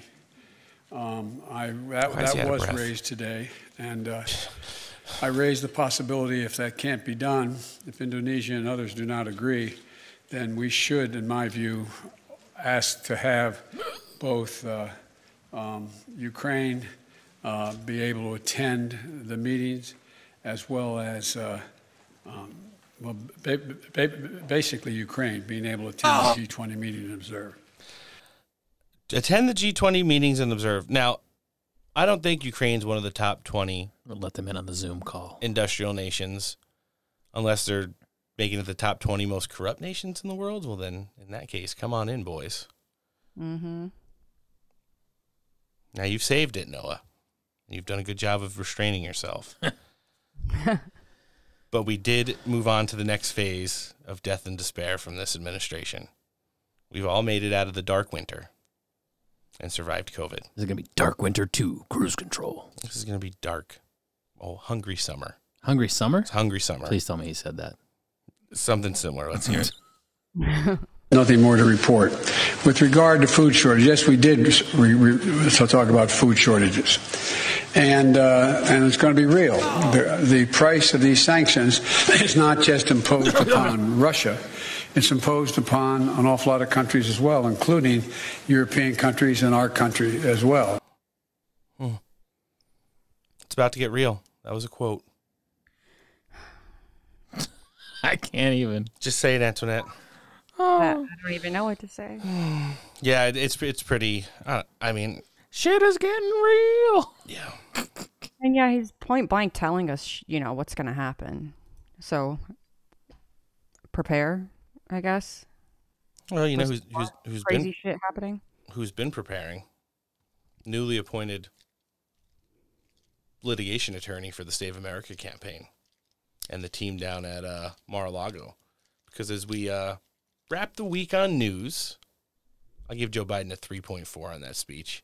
He was remixing himself a whole bunch of times. He even threw out a couple right in the middle of. He doesn't even stop so talking. He- yeah, he just like coughs but doesn't stop talking. It's like almost robotic. Yeah.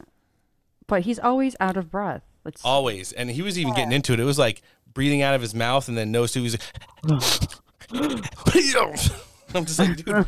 So anyway, maybe it's like the medication he's on. I don't know. The- it's very strange though. Good point. But in our last audio clip of the week, we're going to end on a solid note because it was announced yesterday that Trump World is suing the Clintons. Oh, this is brilliant. I love that. yeah. Brilliant. Like, ugh, yes. amazing. So, in, in- Fucking what? Racketeer? No, not racketeering. yes, it's a RICO case. RICO, yeah. yeah. So Ah. Let's hear Real America's Voice, John Solomon, weigh in with Trump World spokeswoman Liz Harrington yesterday on the news.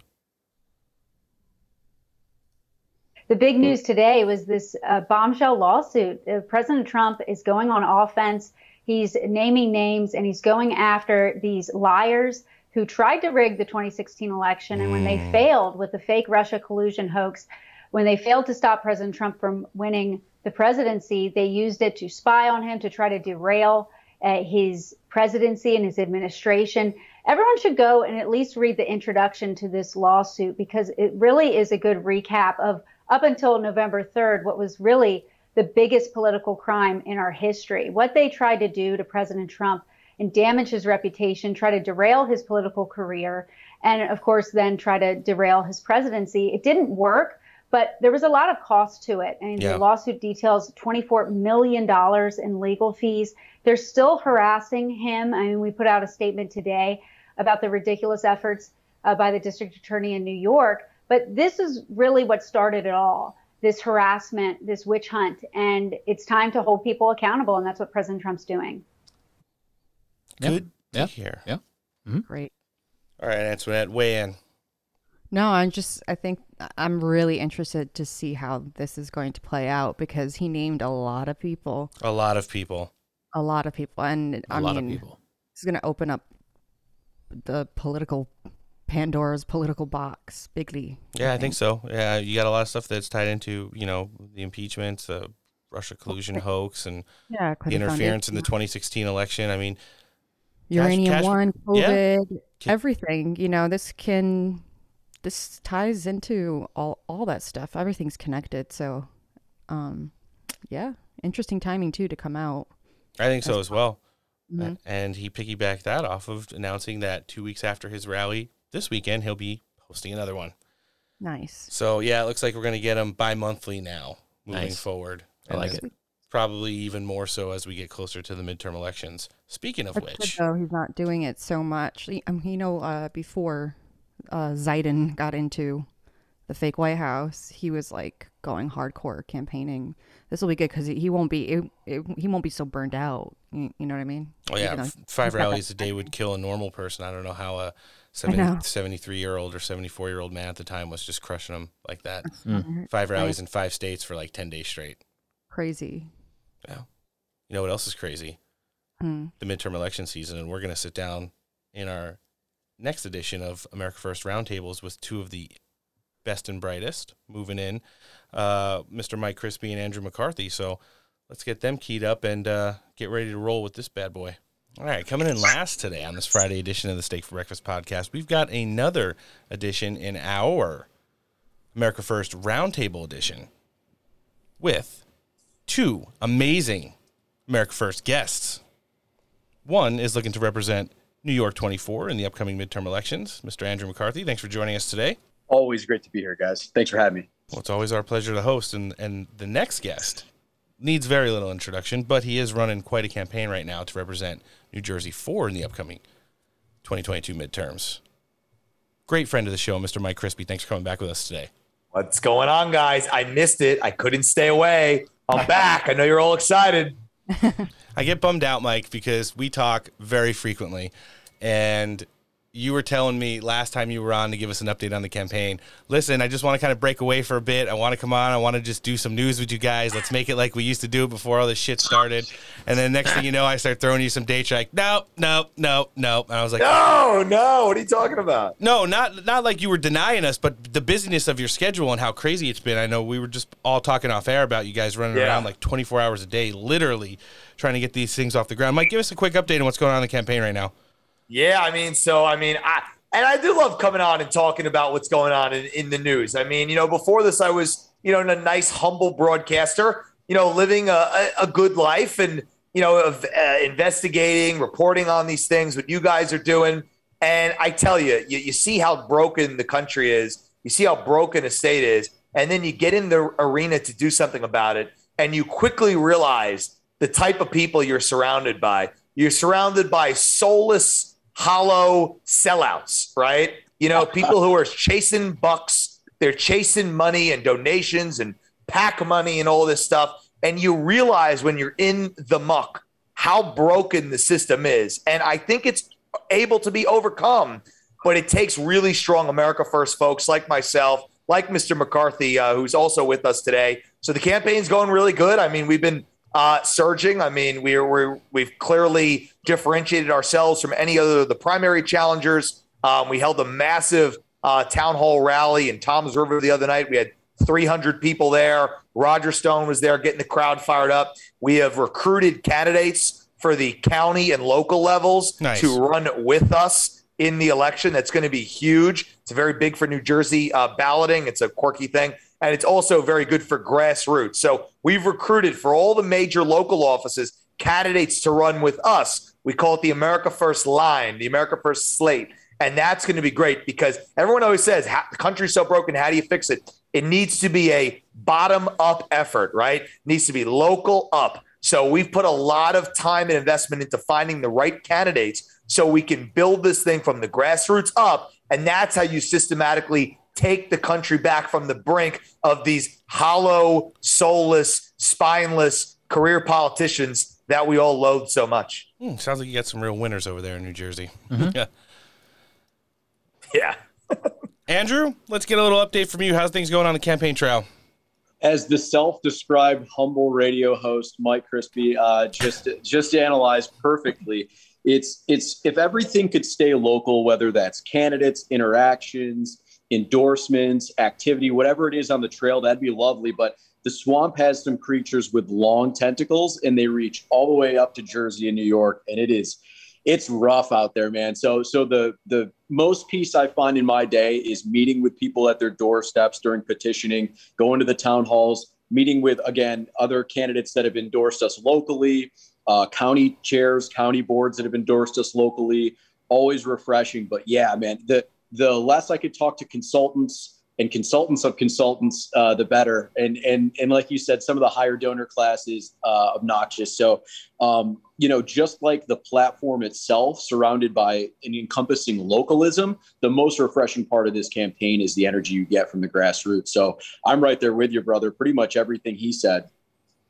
No, it's really good to hear that from both you guys, and you know, it's good to hear that some of the people, well, a lot of the people that you guys are getting out there and talking with, either be at campaign events, town halls, knocking on doors, shaking hands, and doing all that stuff, are really receptive to your guys' campaigns because we've been tracking both of you guys from the beginning. Mike, we were, you know, you've been a friend of the show since before the political season heated up, and you decided to throw your name in the ring. And then Andrew, as soon as you got out there, I, I followed you on Twitter. I'd seen, you know, some of your political views and some of the stances you've taken, and I knew like, okay, we already got one of our great friends in there, Mike Crispi. We know what he brings because we not only promote and support his show, but he's been on with us and just drops the fire when he comes on with us. You're out there on Twitter before you announce saying the same kind of things, just America first, populist nationalist, and then just loving this country. You decide to make the same kind of sacrifice. It's good to see both of you guys having a lot of relative success to, uh, you know, get these things rolling out for both of your campaigns. So it's good to hear that. Andrew, I'm going to stay with you. First topic we're going to obviously hit is uh, what's going on between Russia and Ukraine. I- mean, we, if you follow him on social media, folks, you, you know where he's coming from. He brings an extremely sensible, someone who's you know been in the military, kind of sees it from from both sides of the of the argument. And uh, what, what's your take on what's going on right now? We've seen Joe Biden head out to Brussels two days ago. He's in NATO today, eating pizza, uh, weirding everybody out. You know, it's already memes galore all over Twitter and uh, and Instagram right now. What do you? What's your whole take on what's going on with that situation? Yeah, some interesting comments and commentary coming out of Europe today. Um, I'll, I'll digress from that to go more strategy 30,000 feet up.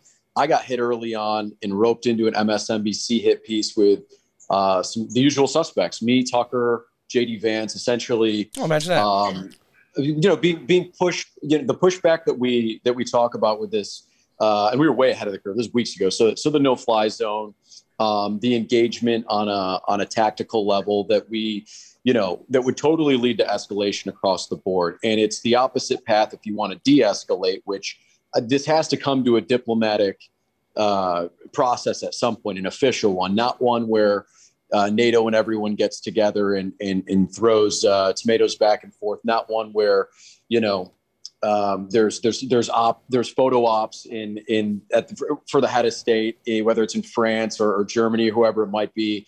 Uh, there has to be actual diplomatic conversation, and, and a no-fly zone doesn't get you there. That could lead to some serious uh, threats to kinetic activity and some Yeah. mis- missteps and mistakes. So that's what we've been pushing the whole time, and I think it's starting to catch on within the Republican Party. It usually takes a few weeks uh, before those sound bites or anything with um, relative uh, common sense actually picks up. And and you know, it's the the party of the left, whether domestically or internationally, now we're seeing is the party of war. Whether it's in the streets domestically and they're burning buildings or wherever they can make a buck and, and blow one of these issues up, in this case, an actual war, uh, they they take the opportunity, they take the avenue. And the Republicans, I, I have to give them credit for once. We're the we're the party of common sense, pragmatism, de-escalation in this sense. So that's that's the course that I say in Ukraine. And I mean, it has to. We have to wind this thing down. And if it doesn't, if there's nothing we can do on a diplomatic level, then just stay out. Yeah, 100% agree with that take right there. Mike, you know, we've seen, all right, looking at some of the other issues that, uh, you know, are still surrounding the same situation. We've seen some developments over the last 24 hours. Obviously, MTG has been getting a lot of shit up on Capitol Hill for talking about some of the sensible reasons uh, of getting this thing de-escalated as fast as possible. Joe Biden teased the uh, after the winter of death and despair. Now we're going to have the uh, summer of well, famine and being hungry because yeah, we're not going to be getting any food out of out of the region. You know, between the fertilizer and the wheat and all the stuff that comes out of there, it gets processed all over the world. In addition to that, we've had the biolabs thing kind of heating up. You know, uh, Tucky kind of broke with it after there was some uh, senatorial hearings on it not too long ago. And then you, you tie that in with some of the news that came out yesterday from our great friends over at the National Pulse, stating that Hunter Biden may be proxy tied into funding these things. What's your take on some of those issues? I mean, it, it's good to see Congress people like MTG standing up to uh, you know against the party and trying to like shake them out of this and get them back to reality because we're already getting our asses kicked domestically, and now we're going to add some of the factors from this war and make it just be a terrible summer. In addition to that, you got the whole narrative with the biolabs going on. It's getting pretty crazy. Yeah, do you do you notice that it's the same usual suspects of Republicans that go along with the one BLM, two saying COVID lockdowns are okay, right? They all said that at the beginning.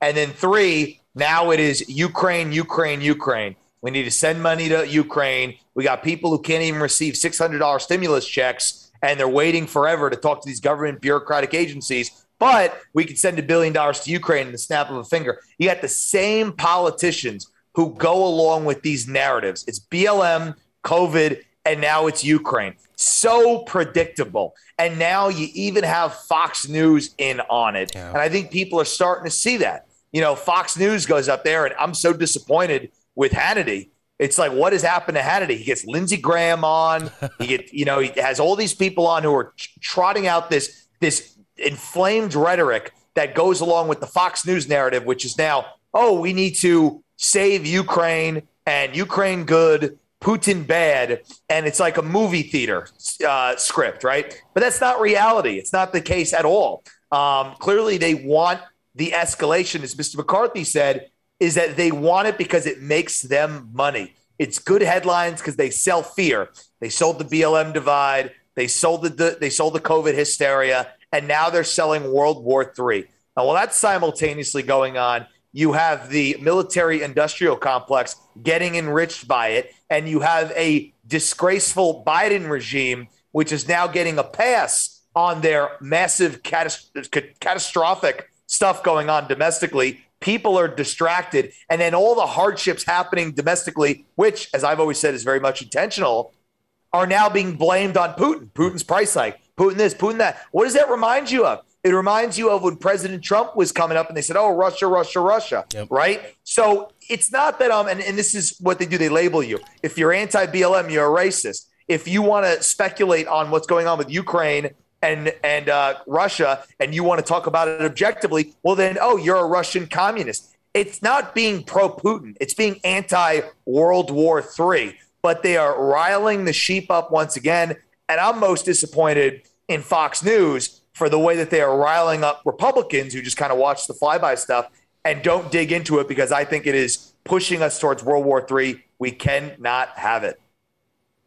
Yeah, it's, it's, very good points you make because you know we we've played a lot of those sound bites on the show, and and a lot of the former uh, you know military members and operators that we've had on over the last couple of weeks are just their minds are blown to hear sitting senators and congresspeople and, and some of the largest pundits in conservative news call for the assassination of sitting presidents for you know interactively uh, and unprovokedly bombing uh, whoever side you decide to choose on, you know, it's namely Russia in this, but flying, you know, A-10 sorties into the hot zones of Ukraine and, and bombing Russian convoys, and then calling for a no-fly zone. We, we've seen some really good uh, analysis of the data that gets broken down when you explain to the common people that are getting surveyed about the no-fly zones, because we did see a couple weeks ago when this was like a hot topic, you know, it was up around 60 plus percent but that drops dramatically low into like the high 20s when you actually You explain what it is. Yeah, so that you'd be actually shooting down planes of another country who's engaged in war with another country. So, you know, and you have to attribute a lot of the losses that Russia has incurred since this conflict began to not only CIA training but American-backed weaponry, uh, which which we've which we've seen a lot in action. And uh, you know, at some point they're gonna, probably going to be like, "Hey, you guys need to just let us do our thing." And you know, if you're not getting involved in this, then then just let it work itself out. We we are hearing out of Brussels and Poland that Vladimir Zelensky might be closer to uh, meeting some of the original things he says he wasn't going to, like finally letting go of Crimea, acknowledging Donbas region as uh, independence, and uh, you know not joining NATO. But it's one of the things you have to just look at the backstory. The the European Union and NATO, you know, kind of put Ukraine in this mess by having a color revolution there uh, a decade ago and then writing some of these things into their actual constitution. So a lot of those factors don't get talked about on TV. I've heard people like Colonel Macgregor talk about it uh, a little bit, and then some of the people we've had on our show. Obviously, Eric Greitens really good at this stuff. Joe Kent's got a really open view on it and uh, kind of looks at it from both sides.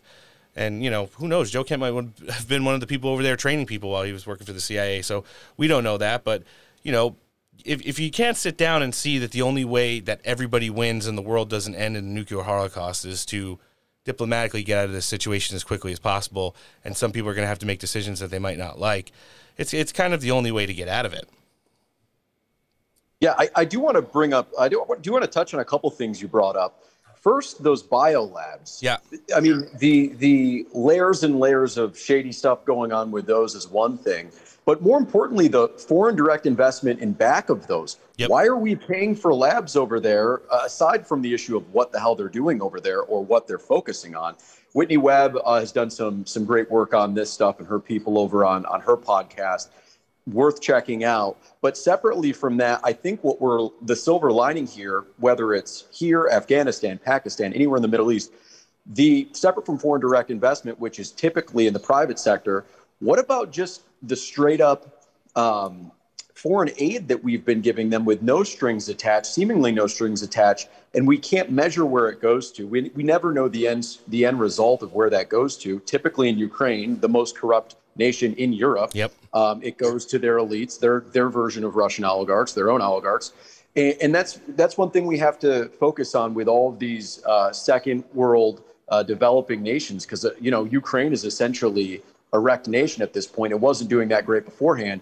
What I'm trying to say is, our foreign aid does not work. The State Department does not work. It, it there were no diplomatic preventions here other than uh, quote unquote hardline sanctions that were set up to, to prevent anything. And you can't fight a kinetic war with sanctions preemptively. You certainly can't prevent any of this with foreign aid. And we have no idea where it's going. So we need to take a look at the actual checkbook and see where this money's going to all of these countries. I think the Trump administration did a great job just cutting flat out to some of these countries. But, you know, we were warned about Ukraine. You heard echoes coming out of the Trump administration for years on this place. And, and none of this, frankly, surprises me. No, it's it's something that uh, you know we were actually talking about that in a little bit earlier in the show today about where is this money going and the, the fact that you know all of us here, probably the five of us, we all knew of a man once who wanted a measly four and a half ish billion dollars to build something that was beautiful and ten feet higher along Uh-huh. our southern border, and within a nine days we were able to produce fourteen plus billion dollars. That's just going to get sent over to Ukraine. And like you said, Andrew, who the hell knows where it's going to go and whose pockets it's going to go into? Like we've seen some you know, gonna end up in somebody's matched luggage. yeah, crossing the border, claiming asylum somewhere. So you know, we saw one of those this weekend when somebody, uh, the the wife of a former government official, crossed into, I believe it was maybe Poland, Poland or one of those countries over there. She had twenty eight million dollars in cash with her. Man, I don't want to count that. No, it'll take a while. I don't think they do that in those countries. They probably just say, "Oh, look, five for you, one for me." Oh yeah. So, but definitely some of the things that uh, you know, you know, we have to look at this from all angles, and, and and like I said, I think the fastest way we get out of this is probably the best way possible. Mike, I want to transition a little bit. You know, talking about some things that are important once you get into the uh, Beltway after the midterm elections. I mean, we've already touched on some national defense stuff here. What are the things that people in New Jersey are really concerned about that when you get up on Capitol Hill, you want to bring with you as part of your uh, not only platform to your constituents, but things that might touch on a national level as well? I- I got I got two things um, that I think resonate with the voters uh, now more than ever. One is especially in states like New York and New Jersey, uh, the fact that they put masks on our children, which is literally child abuse, and people are upset that nobody stuck up for their children when it was so obvious what was going on.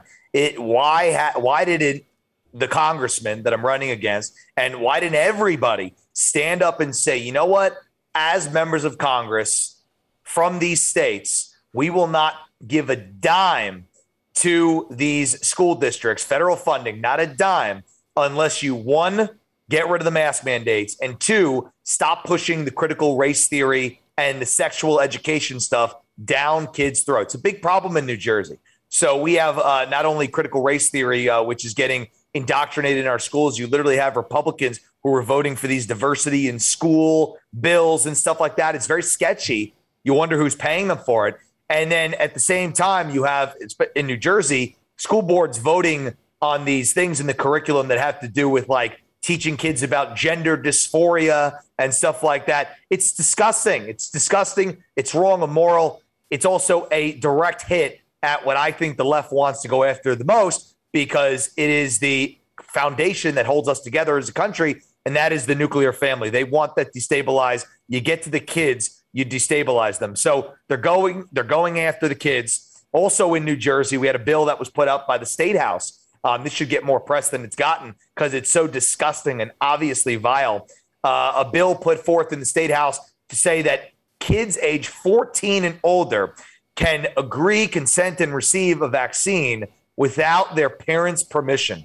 So, why are they doing that? Why are they introducing that legislation in New Jersey? Why? So then, when kids are at schools, they can get peer pressured by the ideological teachers and their kids around them, their classmates, peer pressure. Teacher says to do it, kid gets the shot. Why would any lawmaker put something like that onto the House floor uh, of the State House if it wasn't for a dubious intention to circumvent the parents? So parents want their rights back. They don't want their kids muzzled.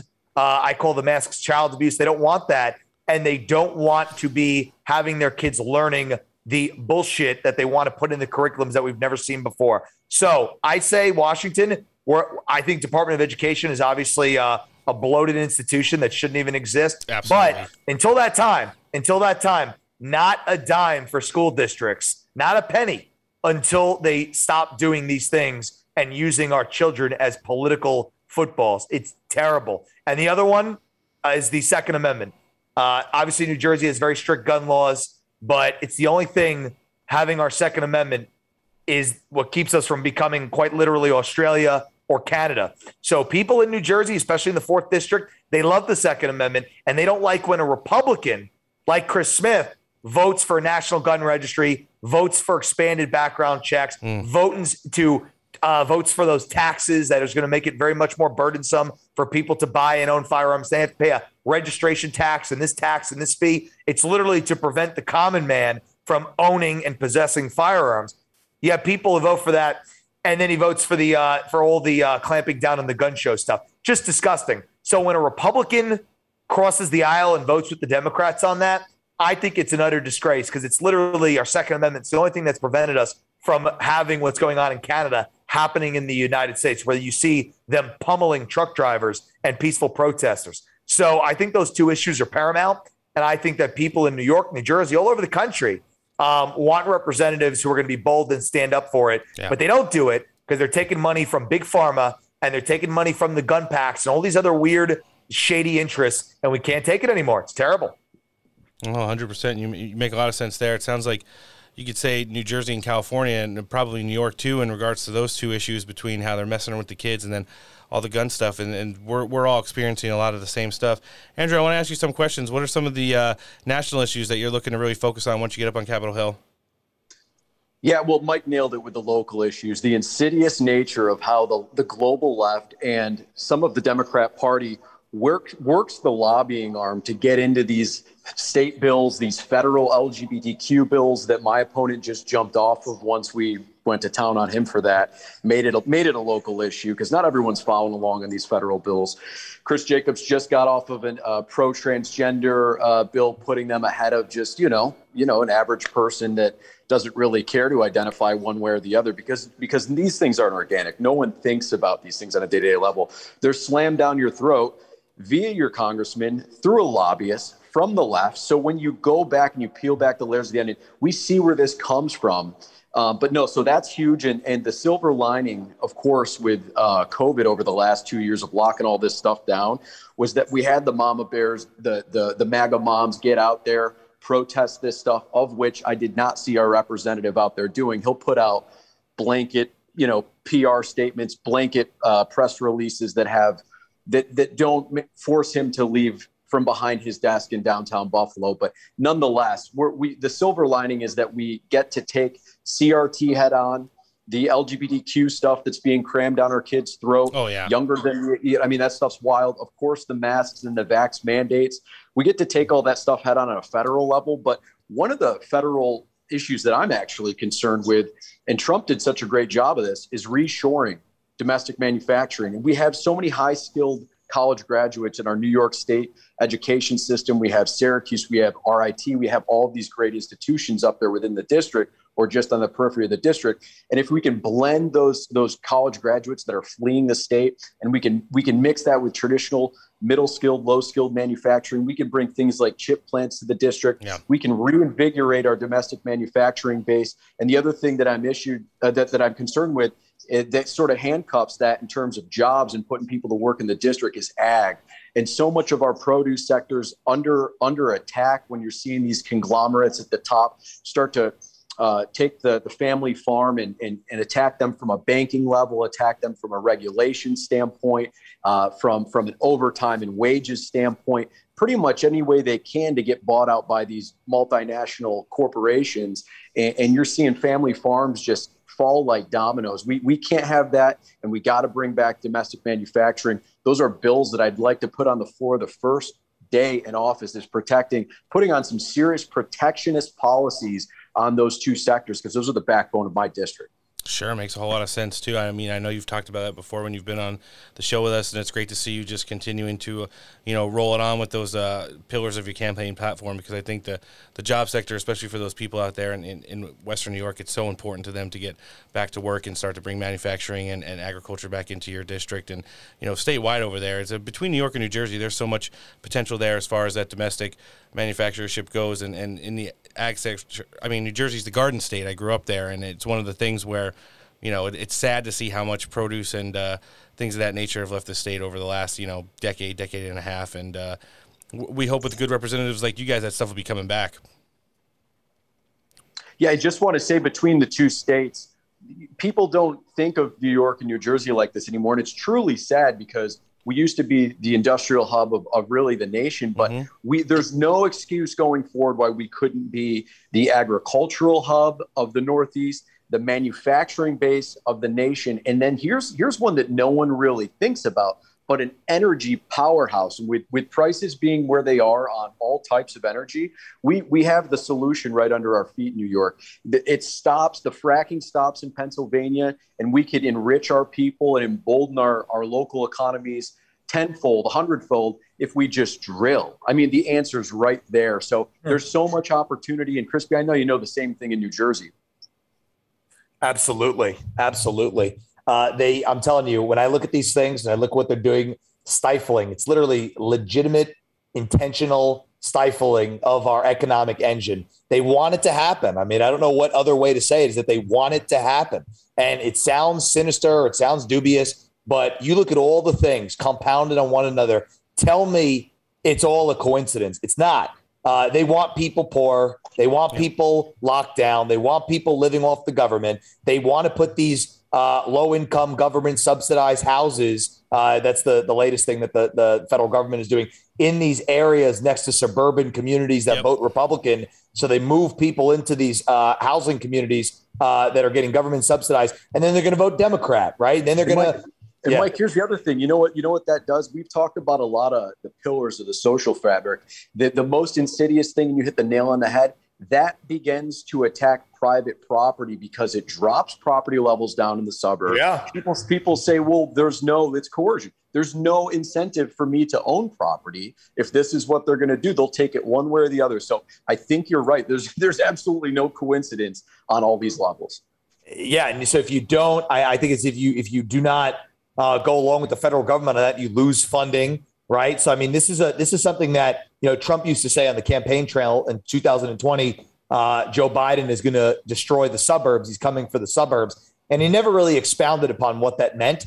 Um, but it literally is they're coming for the suburbs. They want to put voters, essentially voters at the end of the day, that's what they care about, into these areas. And as you say, it's attacking property values. Uh, they're attacking the value of our wages uh, via the endless printing of money and inflation. It seems a little Venezuela-esque, right? Um, so, I mean, I, I just, I just really think we're we're fighting, uh, you know, a serious, serious opposition here. Not the Democrat Party, because the Democrat Party has been hijacked by radical leftist socialists. And any Republican who doesn't realize that and isn't fighting back full throttle now, how the hell do we have them representing us in office? Right? It's terrible. Yeah. Speaking speaking about fighting back full throttle, we we finished up the uh, Supreme Court nominee hearings uh, yesterday. Sure. We, we, we've got some takes there, and then Andrew, what do you think about uh, what you saw over the course of, of this week when uh, she was up there testifying up on Capitol Hill, and uh, what do you say to you know people in the party who might even be considering voting for her as a you know lifetime appointment? Oh man, I wouldn't know. I don't have a. I'm not a political scientist. I don't have a, a political scientist degree, so I, I can't. I can't answer that question. How dare No, I mean it's just it's just laughable at this point. Uh, she will reference womanhood, being a woman, the you know the the the struggles of which all come with a woman, and then when put to the test, well, tell me about you know the difference between a man and a woman. It's a pretty clear cut biological answer there. And She's just all shoulders, man. She's shrugging her way out of that. I have no idea. Um, if you're if you're of the and I'll even press the the the left on this a little bit or the left or center, the Joe Manchins of the world really have no excuse because if you think and, and then we can work our way right, right? Like the, the Joe Manchins of the world, the people that represent ruby red states like West Virginia, and he's he's sometimes okay on some votes, right? If, if you're going to go and and bow down to this stuff and kowtow to the left, the the extreme left in this case, then you have absolutely no integrity.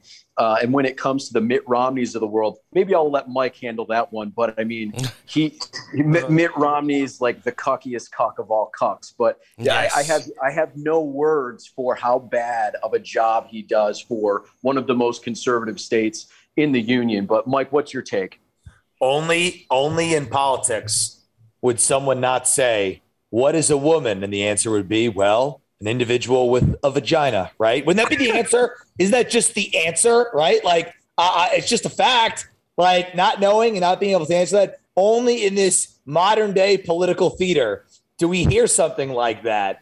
Uh, it is just breathtaking to me. So I, I, I I think this confirmation hearing, what I'm seeing, I see Republicans saying, "Oh, let's mail it in," because if we don't fight this, then when we want to judge, they won't fight us. Bullshit. Bullshit. And It's the Republicans. It's classic Republican soft shit right there. It's let's not fight because then when we have a judge in the future, they'll be nice to us.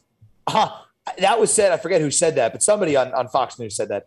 And I said to myself, this is why the Republican Party continues to slide. You have somebody up there who, you know, I mean, she, the only thing she said, I will give her credit on one thing. Uh, she said that uh, Bush was a war criminal. And I was like, oh, well, I, I go, okay, one one taken of all of them, not bad. Uh, but then, but then she said about the uh, the child pornography stuff uh, and the way that she was saying, well, you know, it's it's if they happen to stumble upon this, how do you just stumble upon that on the internet? You know, I've been going on the internet now for about 29 years. I've been alive. Um, I guess it wasn't along that uh, when I was that young, but my whole life I've been going on the internet. And I've never once even remotely closely stumbled upon the content that would wind me up in a uh, legal problem. So only sick, disgusting people are doing that.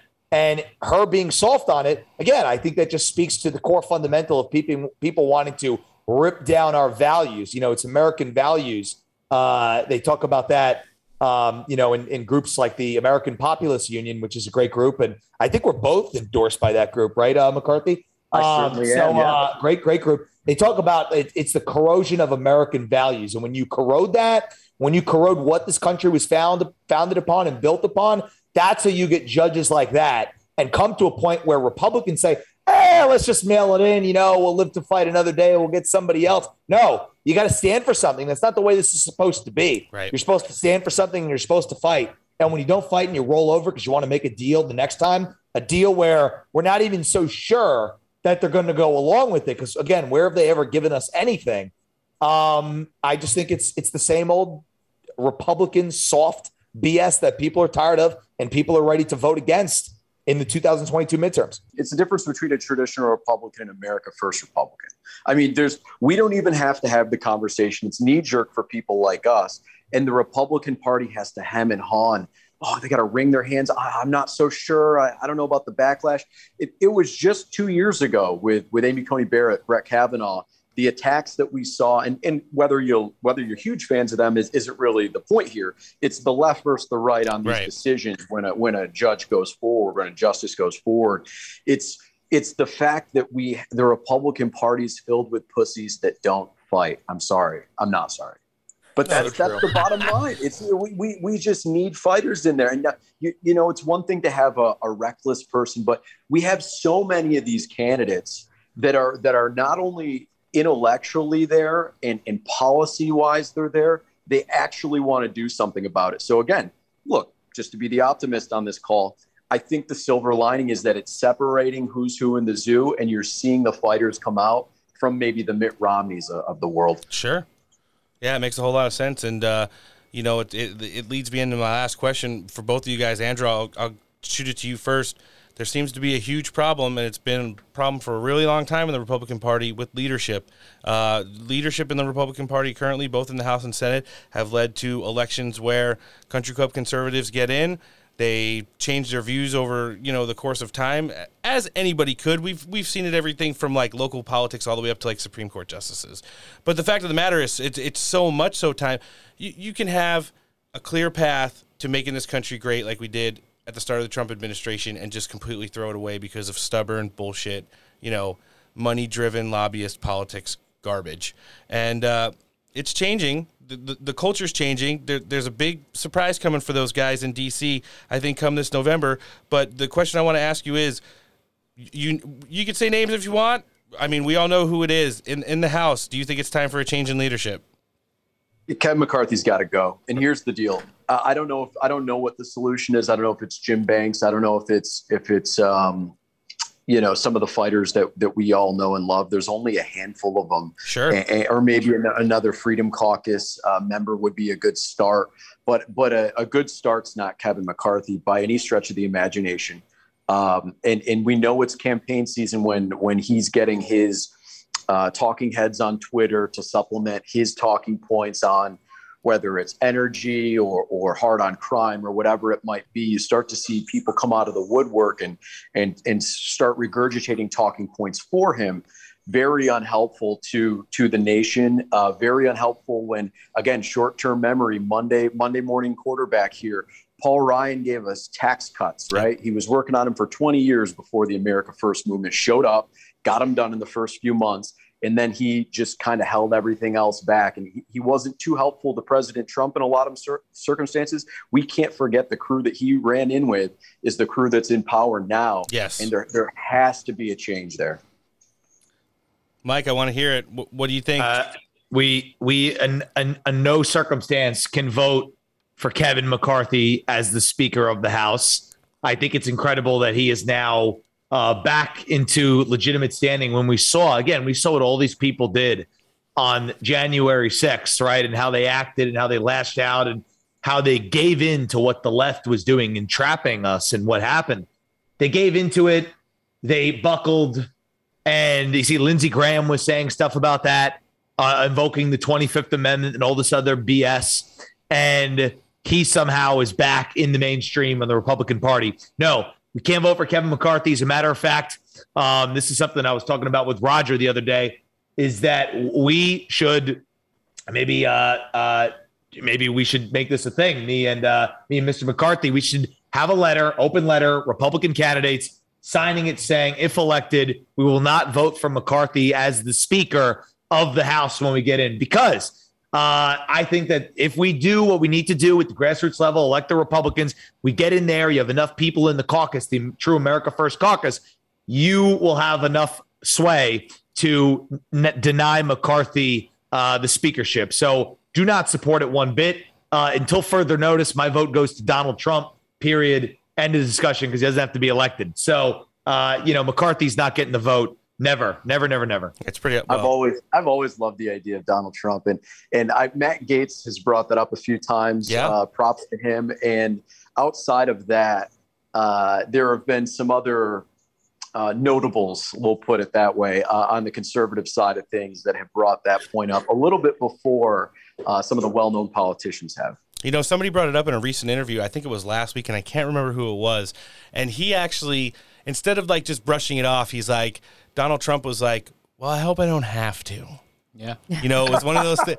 And, and it's like, you know, because they were like, are you really, you know, this would be so unprecedented. Like, you wouldn't even be in a race, but, you know, the Constitution makes it clear that it could be someone who's nominated and, and wins a majority vote. And he's like, I'd, I'd, I'd really not like to. I'd like to focus on other stuff. Then he gets into the, you know, people are going to be really happy with what I'm working on right now. And we all know where that's going. It's another presidential bid. But listen, if he needs to get in there, take off the belt and rein him in for 100, 120 days just to start things off, then he can, like, physically see if it's the same bullshit as when he was there, which we all know is still going on. Um, you know, and, and and rein in somebody in King Make who will be the Speaker of the House, and then take off and announce his campaign. Then so be it, because it's one of those things. Like you said, Jim Banks. I love Jim Banks. Jim Jordan's pretty solid. Matt Gaetz is, you know, talking about a couple good people as well, and. It, it's one of those things we, we can't do this anymore. You know, Matt or uh, I'm sorry, McCarthy right now is pouring money into campaigns against America First candidates. It's a fact. True. So Joe Joe Kent has gone on TV and, and has receipts for it. You, you can't find anybody more America First than Joe Kent. You don't like the fact that he's not going to vote for you, and he's probably going to get a whole bunch of other people who are either former operators or former militaries who are really in this America First movement. You know, we've had Mike Collins on with him, we've had Robbie Starbuck on with him. Neither one of them are voting for uh, um, uh, McCarthy when he get into the House, and guess what? McCarthy's funneling money into both of those campaigns against us for supporting established candidates against both of those guys as well. And it's one of those things where, listen, we can't play these games anymore. You get in there and you say the best the Republican Party could do is uh, immigration reform and a tax cut every couple years, and I have no fucking you know business wanting to be any part of that, and I think neither one of you guys do either. It's like the Paul Hey, there's, Ryan. There's no, point, Yeah. there's no point for immigration reform if, if they don't allow us to enforce any of the laws in the book. So I, it's just a platitude, man. I mean, we, we enough is enough. Yeah, you guys have uh, brought the absolute fire today, and we really appreciate you guys. Listen, for our listenership, they both complain like they're tired and they're they these guys are working 24 hours a day out there trying to represent you know the districts that they're running in and, and we want to do everything to help support their campaigns whether it be sharing on social media or, or direct money donations. Uh, mike why don't you tell everybody where they can find you across socials and then your campaign website All right. MikeCrispi.com. That's Mike Crispi, C R I S P I.com. And uh, social media on Twitter, Mike Crispi NJ, Instagram, Red White Truth, the original uh, handle for all the socials. And uh, on everything else, um, you know, uh, Red White Truth on Gettr. Uh, what other platforms are there out there? Facebook, Mike Crispi. So go find me. I'm out there uh, in the news a lot lately. We've got a lot of good stories, a lot of good press. So uh, go find it. Uh, go join our uh, email list. Maybe donate a couple bucks if you feel so inclined, and uh, help us uh, save New Jersey, save America.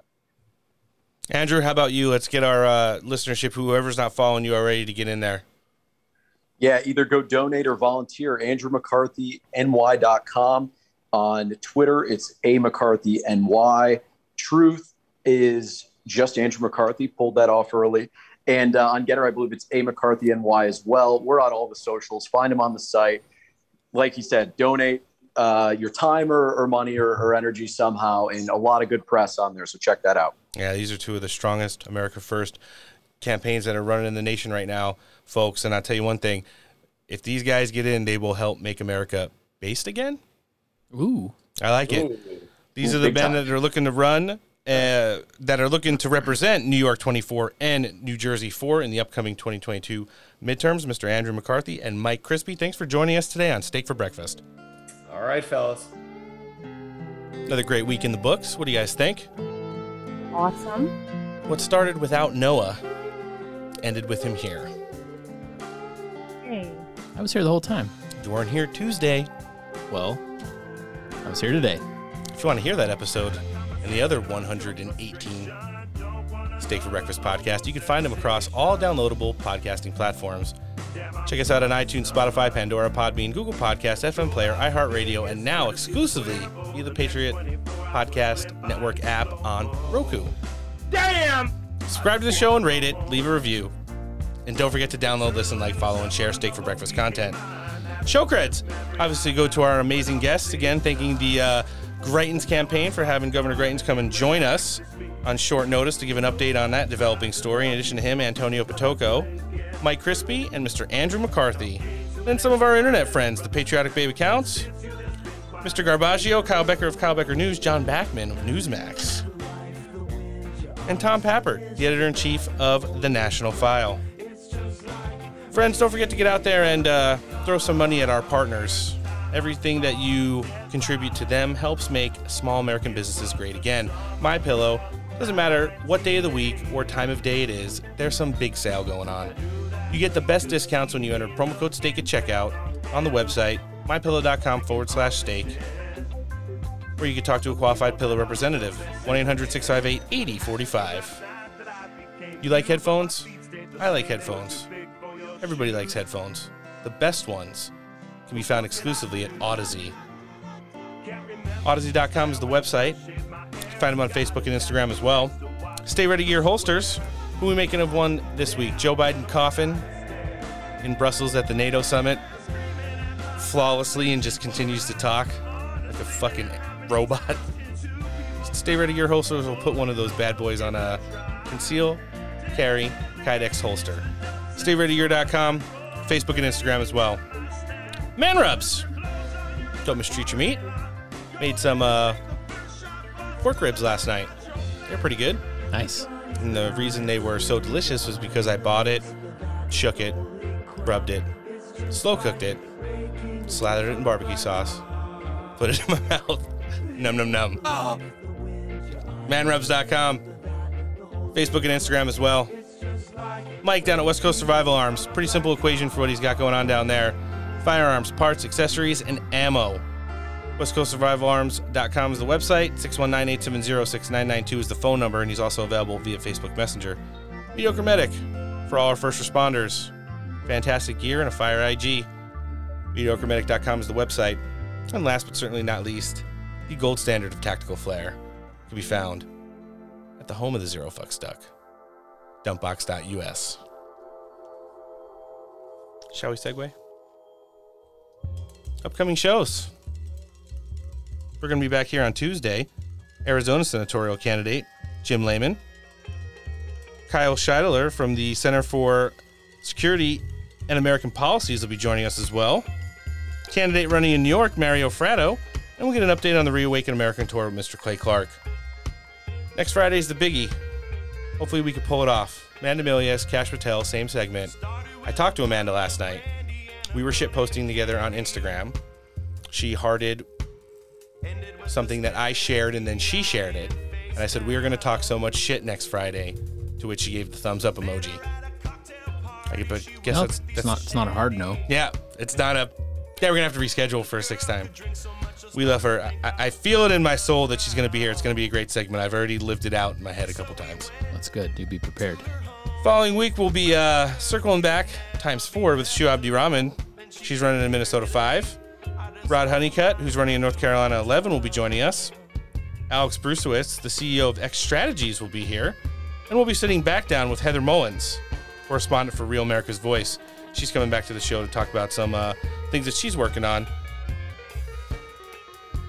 Vish Burra will be here on the 8th. We'll sit down with, for the first time with our new Connect at OAN, Cynthia Kwai.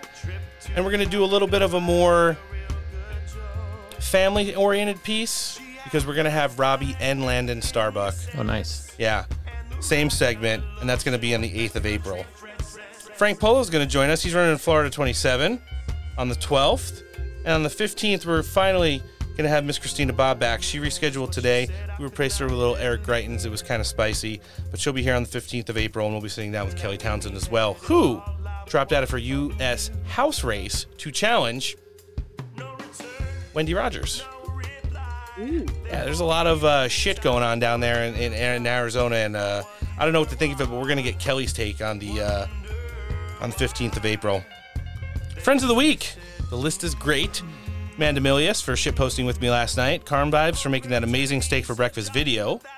Sublime and Slime, what I mean to say. Hugh White Memes. Edward Russell, the Duke of Memes. John Hacker LA. The Real Smokahontas. Grand Old Memes. That Southern Dude, Midnight Mitch. Puberto's 2.0, who was locked out of his account for a few days, but he's back. What happened? Shit posting. Oh. Mostly peaceful memes, dumbass Photoshop, Madam America, Silent Meme Jordy, Snack Thickelson, Hispanics for DeSantis, and Baby Cakes 2.0. Guys, things to remember between now and next week. Do your own research. We had a lot of uh, qualified guests on today, and it sounded like all of them were well prepared. In addition to that, we put one hell of a show together, and that's because we all do our own research. Number two, start a podcast. Told you guys on Tuesday it was awful. Today it was much better because I'm on the other side of the table. So I'm back to saying it's easy peasy. You still did great though. Steaky squeezy. Mmm. Not even a little Garrison for that one? Oh, thank you. And last but certainly not least, let's see what happens. This has been episode 119 of the Steak for Breakfast podcast, and we'll be back on Tuesday with Jim Lamon, Clay Clark, Kyle Shideler, and Mario Fratto. Hope everybody has a great weekend. On behalf of the pod team, I'm Marone. Noah, Later. go to sleep. Antoinette, Later. Have a good weekend, guys. amazing job as usual. Thanks for listening, and take care.